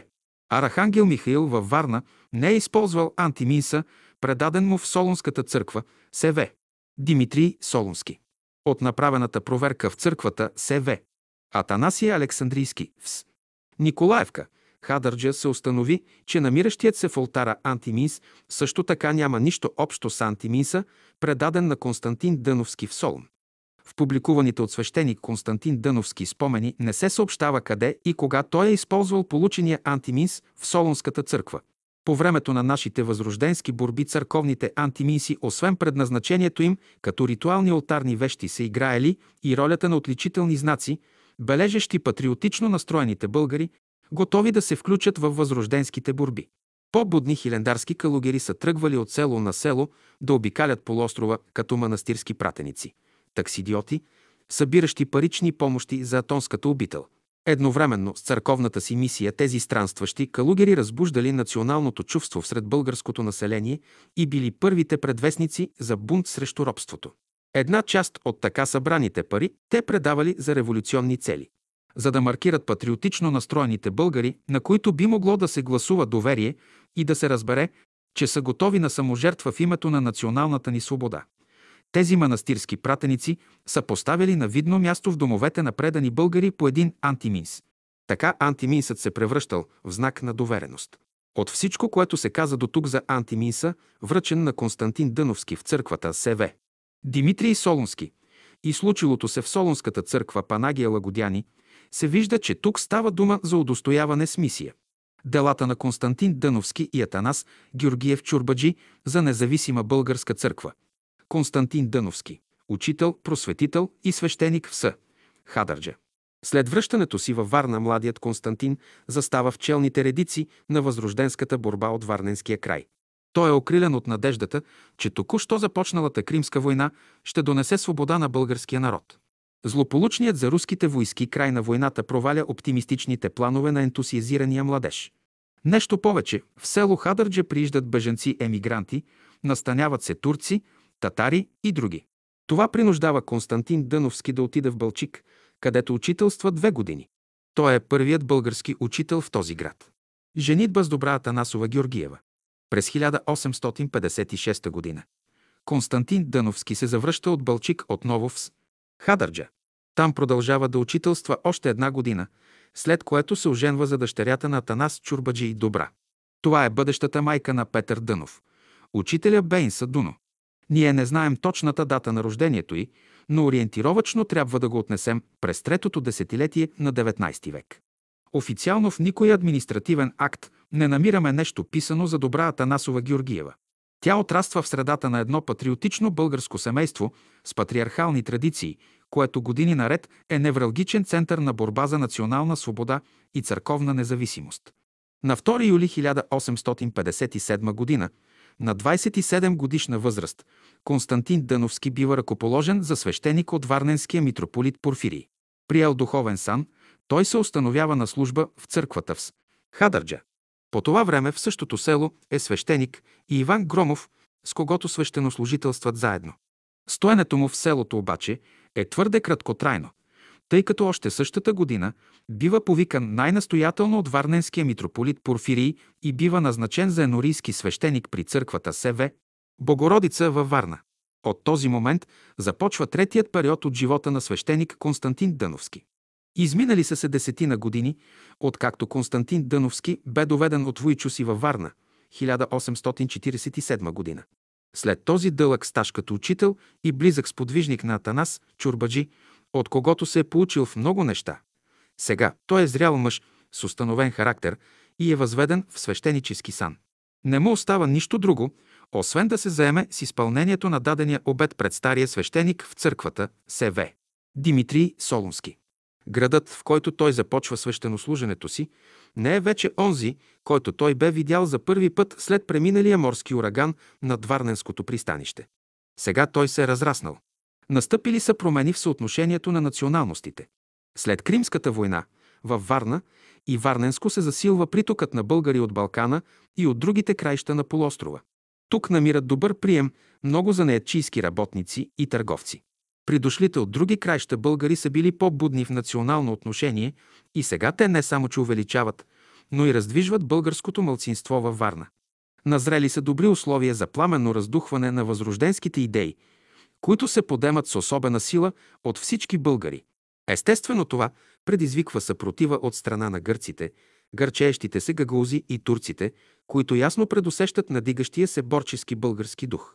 Не като ням свидетел, а като движеща сила отец Константин винаги е стоял в първите редици всред борческата българска интелигенция. Не трябва да се изпуска и обстоятелството, че отец Константин е бил на служба към митрополията и че е трябвало винаги да внимава да не си навлече ненависта на варненския гръцки митрополит Порфирий. Все пак не може да се допусне, че Порфирий не е забелязвал борческото поведение на отца Константина, но ценейки високо неговите качества, не е правил въпрос, за да не се дойде до конфликтни ситуации и разрив. Ето как описва професор Петър Ников дейността на отец Константин по това време. Свещеник Константин Дъновски заработил за постепенното укрепване на българщината в град Варна. Той влизал в контакт с най-будните българи и разпалвал от тях чувството за верска самостоятелност и национална свобода. Ползвайки се от благоволението на митрополит Порфирий, той почнал от време на време да произнася при службите си в Енорийската църква СВ. Богородица Евангелието на старобългарски език. Възпитателното въздействие на тези прояви в онова смутно време е било от голямо значение за разгаряне на патриотизма и укрепване на надеждата всред българите. Това обаче не продължило дълго време. Смелостта и дразновението на отец Константин предизвиква недоволство от страна на варненските гърци и гагаузи, чието протести достигат до владиката Порфирий. Върховната гръцка църковна администрация знаела за подема на българския дух по другите български земи, но не могла да допусне, че в град Варна, който се считал за сигурен и безспорен гръцки център, би могло да се внася разколнически елемент всред българското население. Действителността обаче се оказала съвършено друга. Установило се, че в дъното на всички патриотични инициативи на българите тук стои личността на отец Константин. Имало е моменти, когато атмосферата до такава степен се нажежавала, че въпреки покровителството на гръцкия владика Порфирий, отец Константин е трябвало да реши дали да направи концесия със своята съвест, като се отдръпне от обществените си изяви като народен будител и се превърне в обикновен църковен служител, или да напусне службата си. За да излезе от новосъздалата се усложнена обстановка, отец Константин напуска през 1859 г. църковнослуженето си в храма СВ, Богородица във Варна и се озовава в родното си село Устово. Посрещането му е било необикновено радушно. През 12-годишното му отсъствие в селото са настъпили доста положителни промени. По своето естество и мащаби те далеч не можело да бъдат сравнявани с тези във Варна. Преди всичко тук отсъствал кипежът на действието срещу противодействието.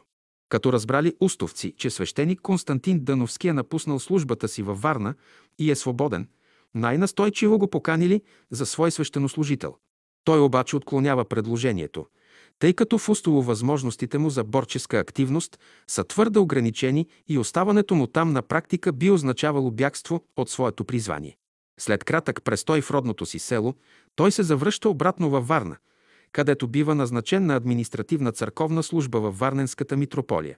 Това е станало по инициатива на варненския гръцки владика Порфирий, който все още хранил симпатии към младия и енергичен свещеник, разчитайки, че ще може с течение на времето да го спечели за фенерската кауза на църквата. Заемането на новата длъжност от отец Константин съвпада с раздвижването на тягостната атмосфера на българите във Варна и Варненско поради идването на руския вице-консул Александър Викторович Рачински. Александър Викторович Рачински пристига във Варна през декември 1859 г. Възторжен славянофил и по-специално българофил, той бил добре запознат с борбите на българския народ за национално освобождение.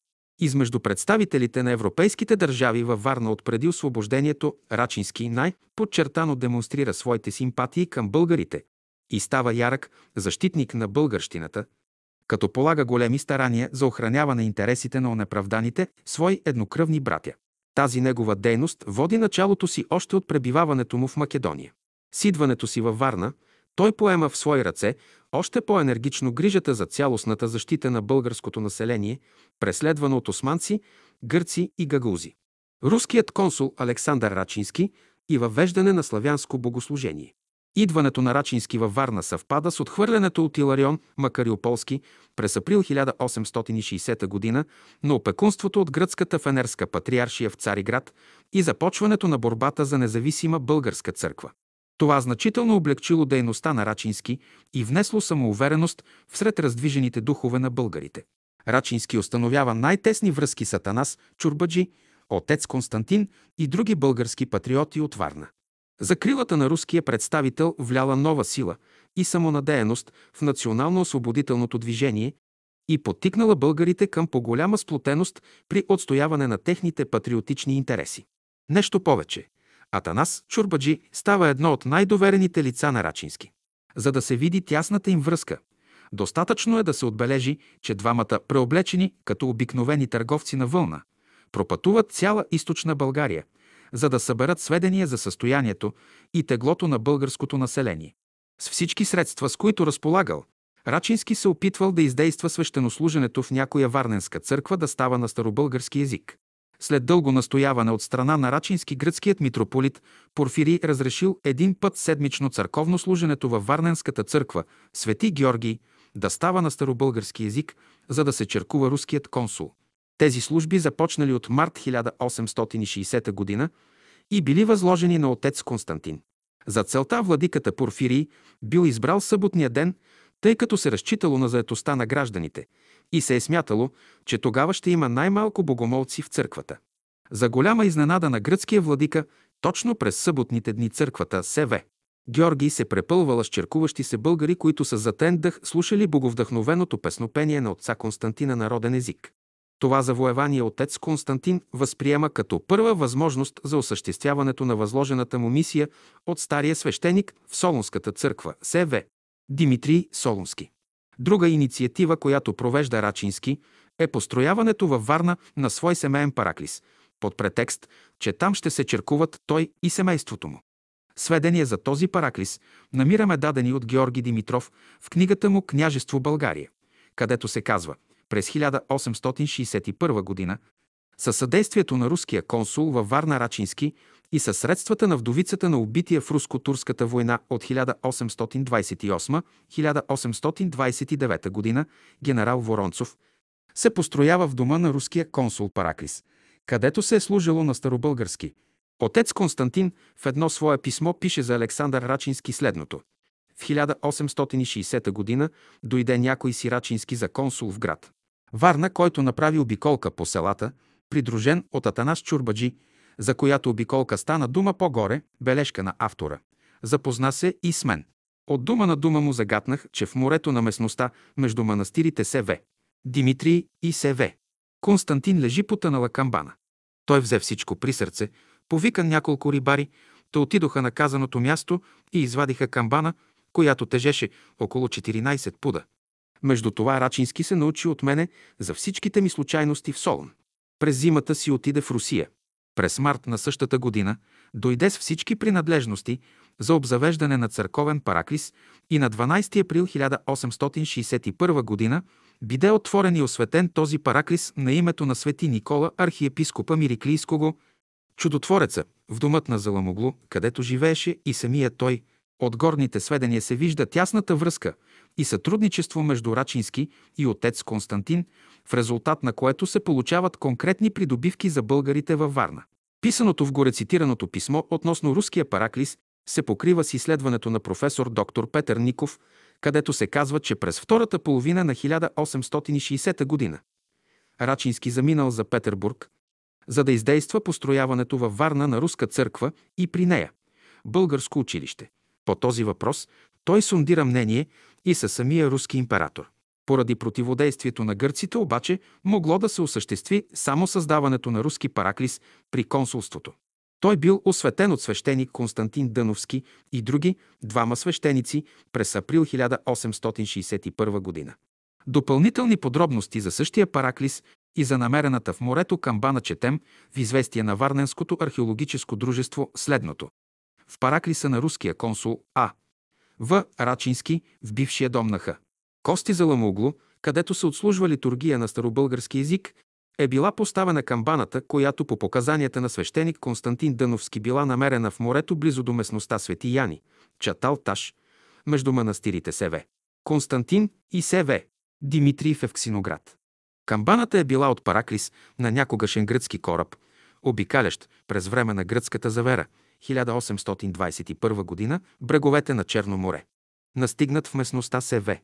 Яни, турското правителство заповядало потапянето на кораба. Свещеник Константин Дъновски вероятно е виждал в извадената от морето камбана символ за разбуждането на българското национално съзнание. Същата камбана бива поставена в новооткрития Параклис. Камбаната като символ на разбуждане на народното съзнание в борбата за свобода се използва по-късно от Христо Ботев, който наименува редактирания от него сатиричен революционен вестник «Будилник». Характерно за този случай е и обстоятелството, че идеята на отец Константин за насочване вниманието на руския консул към камбаната и нейното изваждане от морето, според писмо на отец Константин до Мария Казакова, е станало под въздействие на случайно хрумване и че посоченото място, където тя лежала, му е било подсказано по някакъв чудноват начин. Изваждането на камбаната отец Константин си припомня 45 години след тази случка. Писмото до Мария Казакова по горния повод носи дата 6 септември 1906 година. След откриването на Параклиса, по настояване пак на рачински митрополит, Порфирий дава съгласието си църковнослуженето в манастира. С.В. Димитрий в Евксиноград, недалеч от Варна, да се извършва на старобългарски язик. Тези църковни служби се изнасяли от отец Константина всеки празник. Тук се стичали много българи от Варна и околните села. След църковния отпуск, черкуващите се българи, заедно с Рачински и отец Константин, се събирали и обсъждали вълнуващите ги въпроси около националната и църковната борба на българите. Дейността на Рачински във Варна раздвижила по-будните българи. Тя би могла да продължи дълго, ако не бе възникналият конфликт между Рачински и Георги Сава Раковски по повод на изселването на български емигранти от Румъния в Русия. Рачински е съдействал за изселването на българи в Русия, срещу което се противопоставил енергично Раковски. Това става причина руското правителство да го отзове от България през 1861 година. Въпреки, че престоят на този голям приятел на българите е бил твърде краткотраен, той е оставил дълбока следа в съзнанието на варненските българи с личния си пример и им е показал, че няма място за отчаяние и пасивност и че всичко може да се постигне с настойчива борба. Раздвижването на българите под влиянието на този енергичен човек не е преставало да дава своето отражение дълго след неговото отпътуване за Русия. Провъзгласяване на независима българска църква и духовният живот във Варненска област. Но нека се върнем малко назад, тъй като пропуснахме да отбележим едно епохално общонационално събитие. Решаващ фактор за нов революционен подем сред българските възрожденци е отделянето на Българската национална църква от гръцката патриаршия. На 3 април 1860 г. Великден Иларион Макариополски провъзгласява в Цариград независимостта на Българската източно-православна църква. Този революционен акт обнадеждава всички българи и особено тези от Варна и Варненско. Като първа изява на солидарност към делото на Иларион, Макариополски патриотичните българи от Варненско само един месец след това събитие, на 11 май 1860 г., учредяват първата българска училищна община във Варна. Последвалите след този момент събития във Варна са описани от Иван К. Радов последния начин. Варненските българи, след съставянето на общината си, намислили да купят някоя къща, която да им служи за училище и за параклис. Като такава намерили къщата на Ченгене Махлеси, на която в горния етаж смятали да открият училище за децата, а долния да превърнат в параклис, където да се черкуват варненските източно-православни българи. След като купили къщата, варненци са условили за първи български учител някой си Константин Арабаджиев. На долния етаж започнали да правят преустройства за Параклис, който наименовали СВ. Архангел Михаил. Като разбрали това, гърците започнали да доносничат пред турското правителство за закриването както на училището, така и на църквата. С това се започнала открита борба между българи и гърци. По това време дядо Атанас Чурбаджи се готвел да замине за Цариград като представител на варненските българи по църковния въпрос. Преди да отпътува обаче, той решил в споразумение с варненските първенци Х.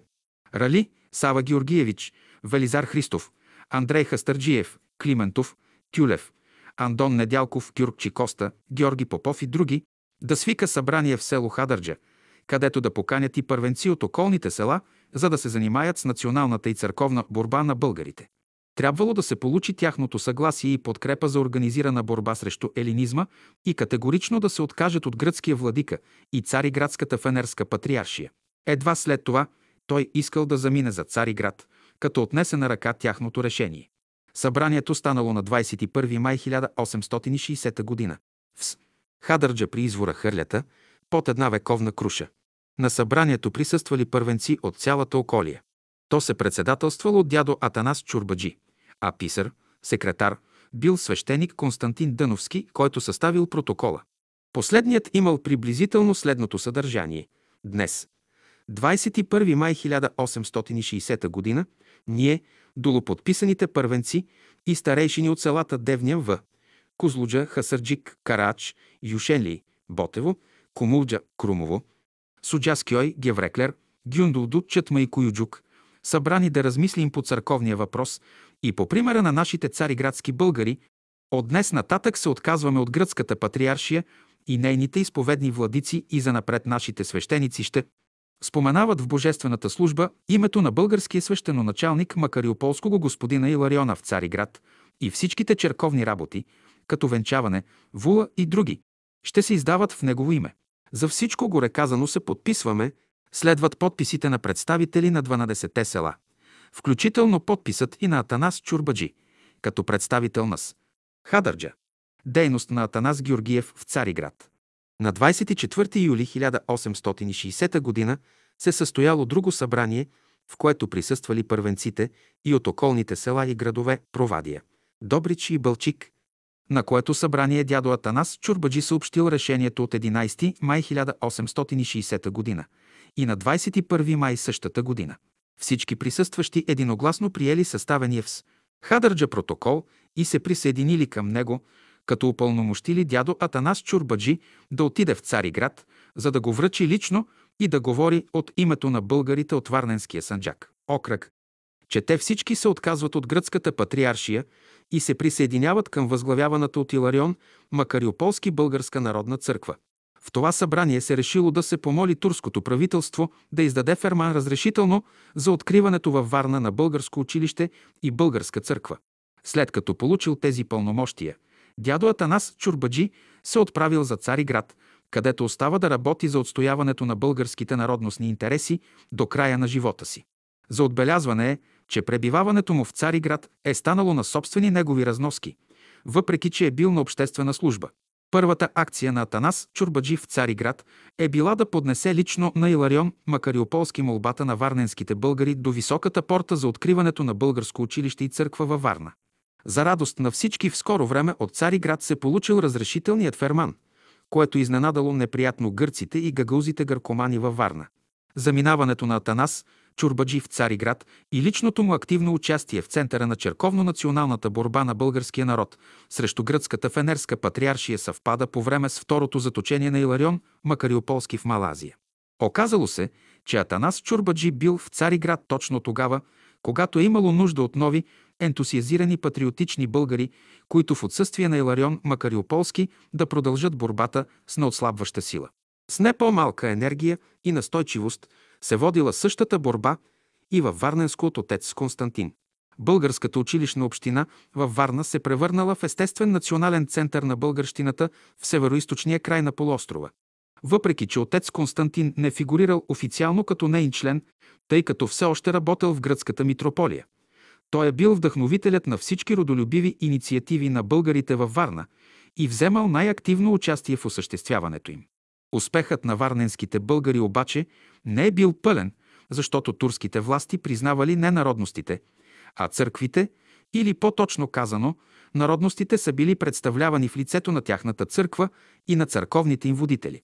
Тъй като българите християни от Варна са се представили официално от гръцката цариградска патриаршия, последната винаги ги е злепоставяла пред турските власти.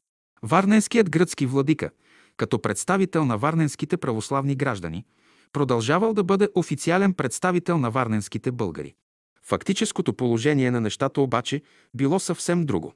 С пробива, направен от Иларион Макариополски в Цариград и отделянето на българската църква от Вселенската гръцка патриаршия, настъпва съществена промяна в църковното служение на българите.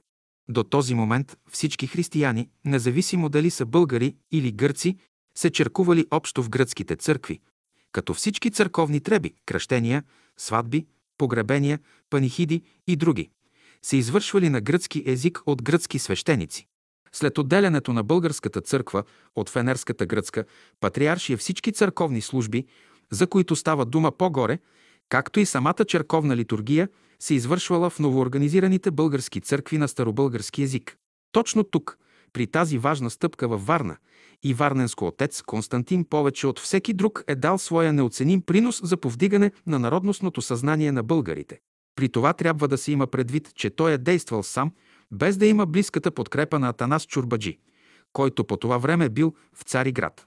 Отделянето на българите християни във Варна от Фенерската цариградска патриаршия допринесло твърде много за повишаване на самочувствието им и способствало за подемането с по-голяма сила борбата за национална политическа свобода от османско иго.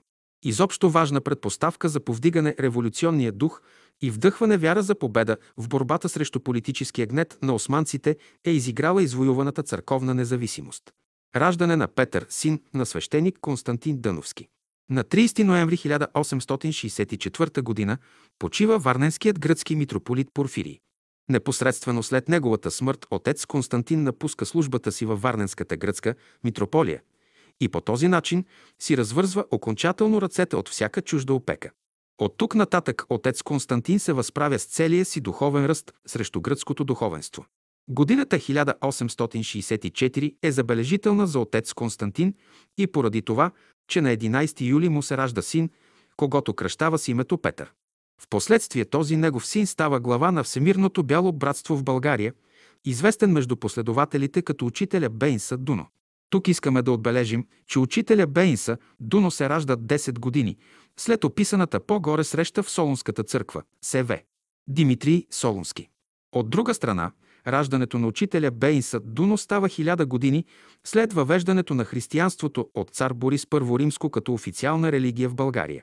Въпреки многото трудности и спънки в борбата срещу елинизма и османските поробители, отец Константин все по-ясно вижда своето място и все по-пълно заема своя пост на възрожденец за верска и национална свобода. Отец Константин се нагърбва с все по-големи и отговорни дела, които го ангажират цялостно и го поставят в центъра на всички народностни дела. В първите дни на месец януари 1865 г. варненските първенци поканват отец Константин за свой пръв български варненски свещеник. С готовност и ентусиазъм той се отзовава на поканата, като започва свещенослужене във Варна, в което съзира своята мисия. Кончината на Атанас Георгиев Чурбаджи в Цариград. Същата година българите във Варна и Варненско трябва да преживеят една голяма загуба. След тежък, и всеотдаен труд за българската църковна независимост дядо Атанас Чурбаджи оставя своите кости в Цариград. Като верен войник на своя пост, той не напуска Цариград по време на чумната епидемия през 1865 г., на която става жертва. Погребан е в цариградските гробища в местността Егри, Капу на 20 юли 1865 г. За да характеризираме дейността на Атанас Чурбаджи и общественото мнение за него, ще приведем писаното през 1895 г. в списание Памятник, където се казва, по време на черковния въпрос, когато от всички наши по главни градове се изпращаха представители в Цариград. Намери се дядо Атанас Чурбаджи от Хадърджа, избран от Варненско, да отиде в Цариград и на свои лични разноски в продължение на пет години да представлява българите от Варненско, без да бъде честит да дочака разрешението на въпроса. Нашите тогавашни вестници не знаеха как да се изхвалят пред света с този уважаван старец. Целият български народ произнасяше с възторг неговото име. В книжка Шесто римско от 1895 г. на същото списание Илияра Блъсков, като послеслов към специално посветената статия за живота и делото на Атанас Георгиев Чурбаджи, пише Няма ги вече тия стари сили като дядо Атанас Георгиев Чурбаджи и надали нашето общество – ще види някой път такива старци, които да заслужат уважението си между младите. Професор доктор Петър Ников в спомените си за Атанас Чурбаджи предава мнението на Варненско-Преславския митрополит Симеон, като пише Атанас Чурбаджи беше буден и пъргав човек, облечен във френски дрехи и с турски чизми до подколенете. Обстоятелството, че той остава да действа в Цариград в помощ на българската патриаршия и не я напуска дори и по време на чумата – както това сториха другите представители на българските епархии, показва, че той е човек, въодушевен от месианското дело, на което посвещава живота си Константин Дъновски. Първи български свещеник във Варна. В самото начало на 1865 г. по инициатива на отец Константин Варненските българи свикват събрание в търговската кантора на Сава Георгиевич, където обсъждат начина, по който да проведат цялостното разрешаване на църковния въпрос във Варна. След задълбочено обмислене, те решават да отправят аргументирана молба пред турското правителство, а след това и пред гръцката цариградска патриаршия за откриването на собствена църква, в която богослужението да се води на старобългарски език. Тази молба завършвала с предупреждението, че ако не бъде уважено искането им, те са готови да осуетят посрещането на новия варненски владика и да обсебят за свои нужди някои от гръцките църкви във Варна. Така съответната ултимативна молба подписана от първенците на 50-60 села от Варненския Санджак, област, бива изпратена в Цариград. На 10 февруари 1865 г. група ентусиазирани варненски младежи доверяват на отец Константин, че възнамеряват да завземат с пристъп гръцката църква СВ Георги и търсят неговото одобрение и сътрудничество. По това време отец Константин се среща с току-що пристигналия в града стар български свещеник отец Наум от Охридския манастир СВ. Наум, на когото разказал какво възнамеряват да направят варненските българи. Охридският свещеник не одобрил тази им постъпка, като го посъветвал, вместо да предизвикват гърците и техните църковни власти, които естествено ще реагират на постъпките им, по-добре би било без много шум, но с твърда решимост да приспособят за българска църква долния етаж на българското училище и да започнат отслужването на църковни служби на старобългарски. Тази идея била възприята от отец Константин и той се заел енергично за нейното осъществяване. Предложението било подкрепено и от патриотично настроените български граждани. Без да подозират гърците, отец Константин спечелва на своя страна и турския мухтар, кмет на Варна и Биш Ефенди, който дал своето мълчаливо съгласие. На 13 февруари 1865 г. отец Константин отива в Хадърджа, за да вземе от тамошната църква най-необходимите черковни принадлежности – икони, свещници и пере, които същия ден помръкнало били донесени във Варна. Същата нощ бил приспособен за църква долният етаж на българското училище.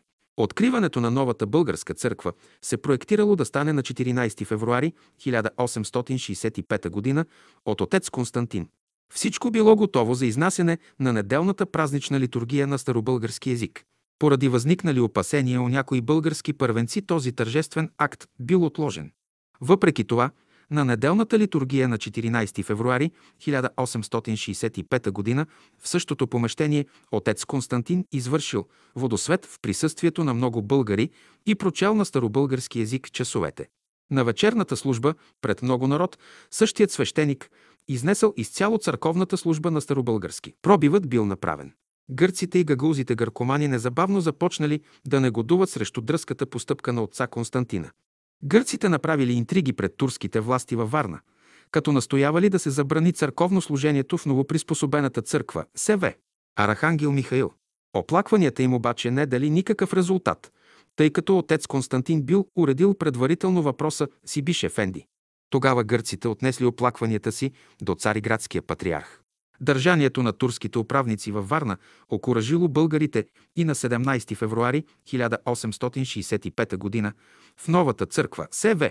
Арахангел Михаил била отслужена редовна тържествена литургия пак от отец Константин, съвместно с още двама други български свещеници. Литургията била проведена изцяло на старобългарски, като в нея вместо името на гръцкия патриарх се споменавало името на Иларион Макариополски. По този начин отец Константин, който бил първият учител във Варненско, станал и първи български свещеник във Варна. По-подробно перипетиите по откриването на първата българска църква във Варна са разказани от самия свещеник Константин Дъновски в неговите спомени. Още по-драматично тези събития са предадени в писмото на Варненския първенец и непосредствен участник в тези събития Релиха. П. Мавродиев, адресирано до Петкура. Славейков, писано 2-3 дни след тези събития. С факта на официалното откриване на църквата СВ, Арахангел Михаил се скъсва с гръцката духовна опека на Цариградската фенерска патриаршия над българското население във Варна. Този революционен акт на варненци, разбира се, не е могъл да бъде отминат безнаказано от гръцка страна. В това отношение отец Константин, който вече бил напуснал окончателно Варненската гръцка митрополия, поел върху себе си цялата отговорност излагайки се на редица опасности, които той посрещал с твърдост и такт, успял да обезпечи на варненските българи църковна независимост. С това отец Константин фактически започва да изпълнява функциите на областен духовен глава и застава начало на всички църковни и битови дела, свързани с българите и българщината във Варна и Варненско. Тази дейност на отец Константин съвпада с идването във Варна на новия гръцки митрополит Йоаким, духовната просветителска дейност на Константин Дъновски период до освобождението. Основният документ, който характеризира отец Константин като глава на българските възрожденци от Варненско, е официалната писмена кореспонденция на гръцкия митрополит Йоаким във Варна адресирана до гръцката фенерска патриаршия в Цариград през периода от 1865-1873 г. Свещеник Константин Дъновски, като председател на Българското църковно и училищно настоятелство във Варна и като глава на Националната българска православна църква, поел в свои ръце властта и представителството на българщината в града и околията. Всичко това възбудило гнева и злостната реакция на гърци и гагълзи гъркомани. Гърците се запретнали да обезвредят самозвания български свещеник, а митрополит Йоаким подготвил отстраняването му от Варна и изпращането му на заточение в някой от светогорските манастири.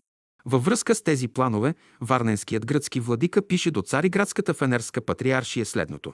Умолявам Негово святейшество да благоволи и издейства височайша заповед за отдалечаването на този служител, свещеник Константин Дъновски, в някой от светогорските манастири.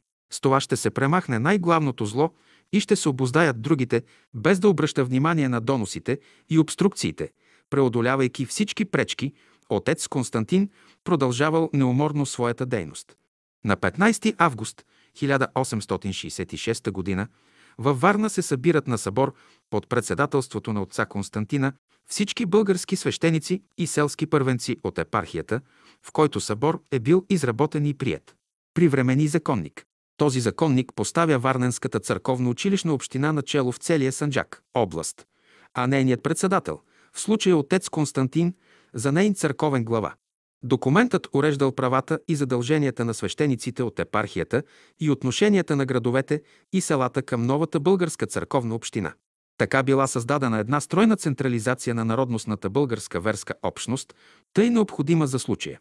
Всичко това утвърдило отец Константин не само като борец, просветител и свещеник, но и като талантлив административен вдъхновител и ръководител на всички родолюбиви инициативи в този край. Неуморно той обхождал селата на цялата епархия, като уреждал църковните им дела, освещавал нови храмове и ги присъединявал към българската църква. По личните признания на варненския гръцки митрополит Йоаким отец Константин се е бил превърнал в глава на варненските и околни българи, а в едно възторжено писмо, отправено до поп Захарий от Аврен от 1866 г., отец Константин бил окачествен като наш деспот Ефенди български, което означавало, че му е гласувано доверие, като му се давало възможност да обладава голяма власт и разпоредителство в неговите ръце. Безспорен документ за голямата дейност, която провежда отец Константин в църковно и културно-просветно отношение сред българите от Варна и Варненско, са докладите и изобщо кореспонденцията, които варненският гръцки владика Йоаким води с гръцкия патриарх в Цариград.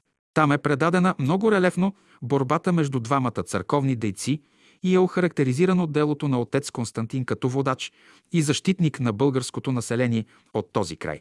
Изнесеното в тези доклади от Варненския гръцки митрополит придобива още по-висока цена и поради това, че същият гръцки митрополит малко след това бива избран за вселенски патриарх на източно православната гръцка църква под името Йоаким III Римско.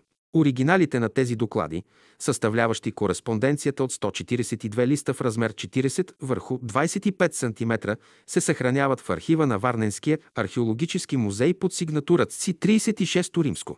По-долу ще направим само няколко извадки от тези доклади, за да характеризираме как варненският гръцки владика Йоаким преценява дейността на отец Константин. Тук трябва да имаме предвид, че преценката се дава от човек, който се мъчи да оклевети дейността на българския възрожденец, свещеник Константин Дъновски. В доклада си от 13 април 1865 г.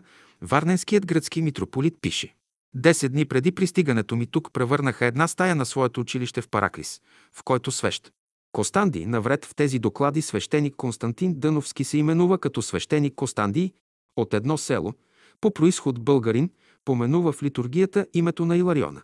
В доклад от 7 ноември 1866 г. същият владика пише Свещеникът Костандий, за когото преди една година писах на църквата, е вече глава на тукашните и околните българи. 21. В друг доклад от 28 февруари 1867 г. митрополит Йоаким пише Главно от преди години, а систематически от пристигането ми тук, тукашните многобройни първенци и братя в Христа българи, заедно с един свещеник на име Костандий съставили в града друга суверенна църква, като вършат всичко онова, което божествените и свети икони отдават на каноническия кириарх.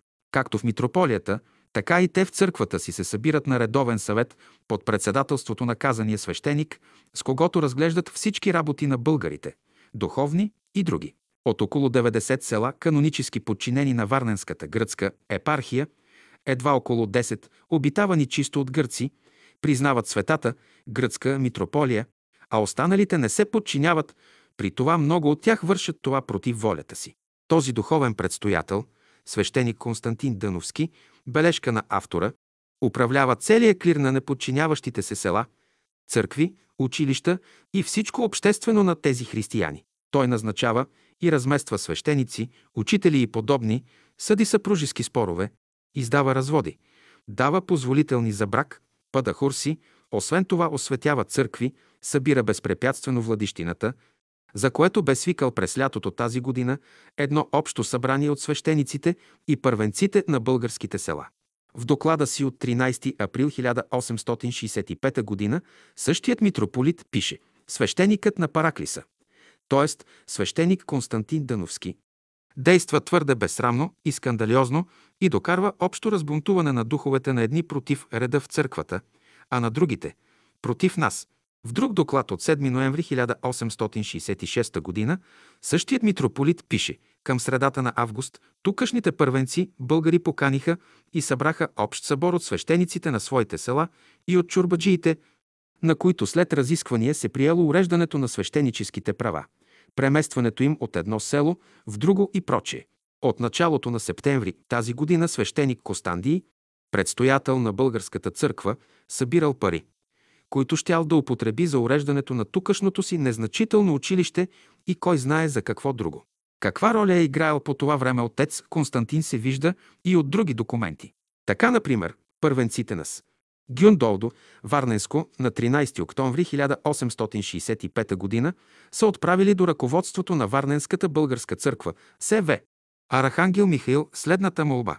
Подписаните селени от селото Гюндолдо молиме българската черква във Варна – която знае, че сме се отделили от гръцката патриаршия и сме в мараза, молиме българското общество да представлява селото при хюкюмата за всичките ни работи и признаваме българската черква във Варна за наша майка, та да ни варди в духовните ни черковни работи.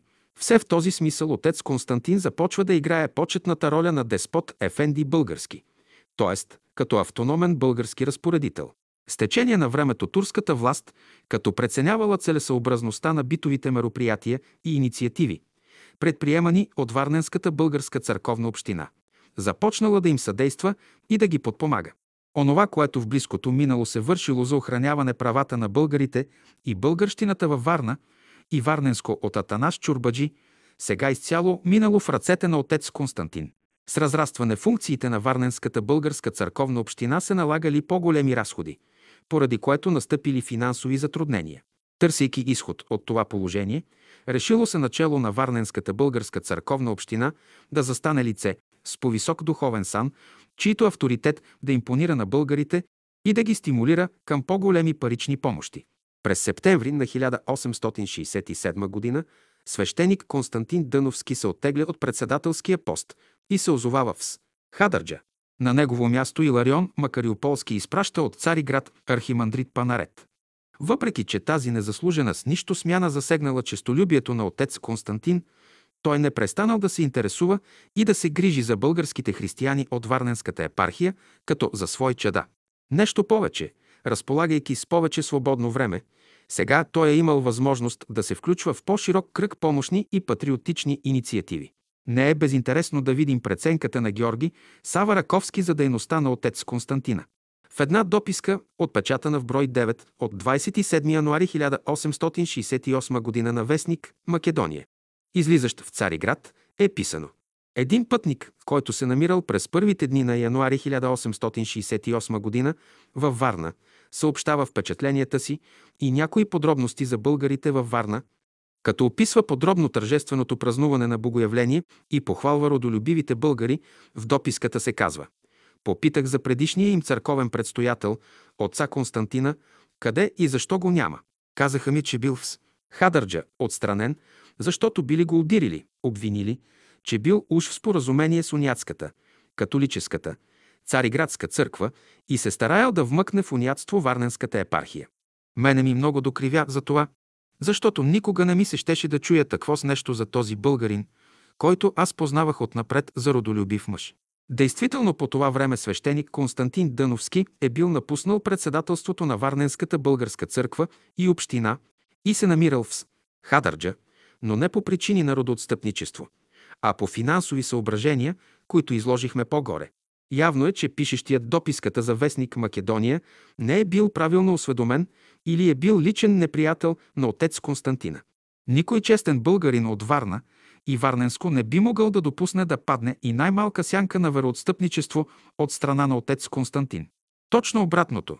Той е бил винаги и си остана до края на живота си ревностен източно-православен свещеник. Ние се позоваваме на цитираната по-горе дописка, за да покажем, че съставителят на дописката, Георги Сава Раковски, е имал високо мнение за отец Константина. Действително, тази дописка е анонимна и не е подписана от никого, но върху нея се спира Георги Димитров, автор на Княжество България, който в известие на Варненското археологическо дружество пише От стила на писаното в Цариградския вестник изглежда, че пътникът, автор на тази дописка, непременно трябва да е бил Георги Сава Раковски. То се доказва и от идеите и духа, с който е писано не за първи път Георги Сава Раковски скрива себе си зад някой анонимен пътник. Та нали пак същият автор, като горски пътник, кръстосва България над лъж и шир. Отец Константин Дъновски прекарва в Хадърджа две години и няколко месеца и бива наново повикан във Варна да поеме стария си пост като ръководител на Варненската българска църковна община. Оказало се е, че и архимандрит Панарет се е сблъскал с същите трудности от финансов характер и не е могъл да направи нещо повече от онова, което се е вършило до тогава от отец Константина.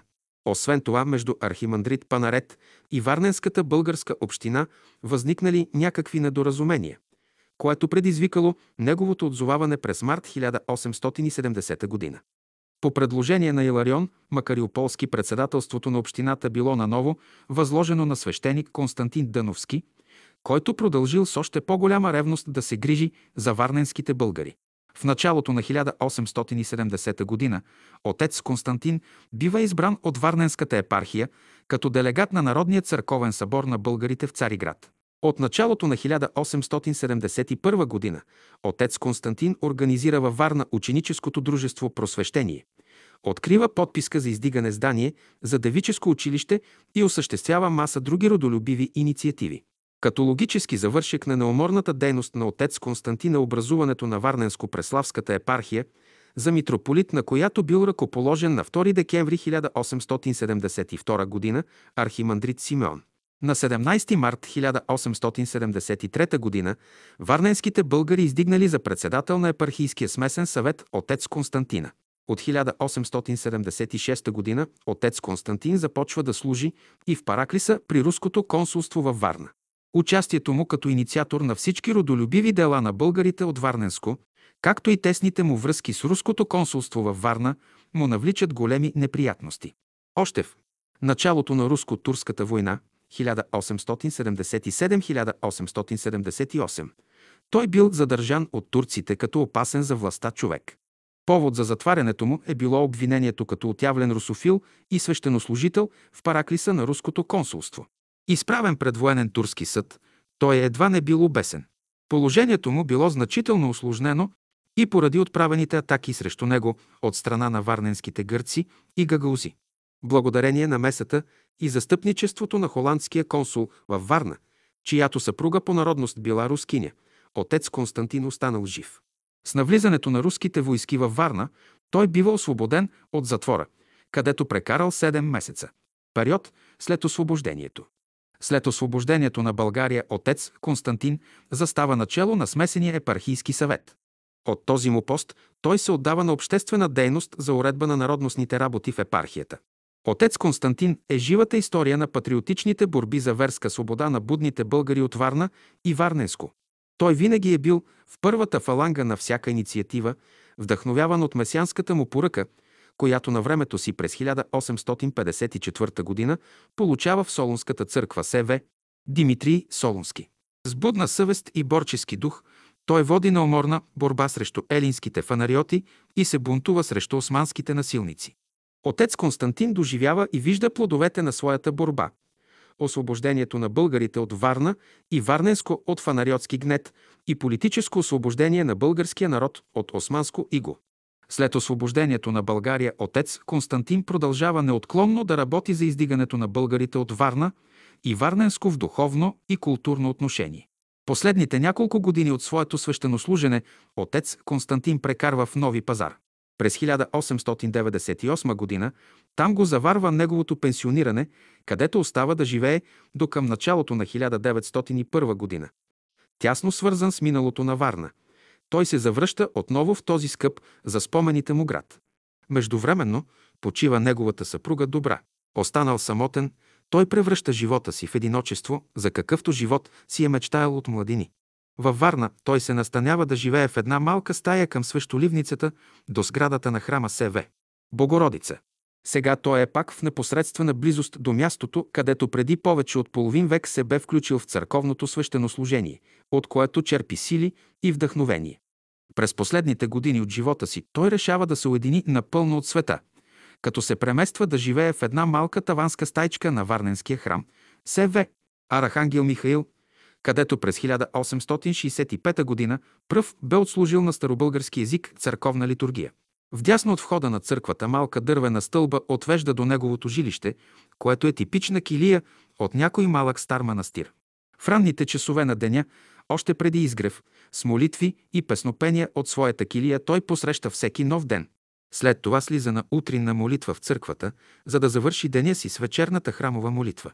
Така всред молитвено себевглъбяване се нижат пред неговото съзнание преживените героични подвизи и преодолени препятствия, които дават смисъл на неговия полувековен борчески живот.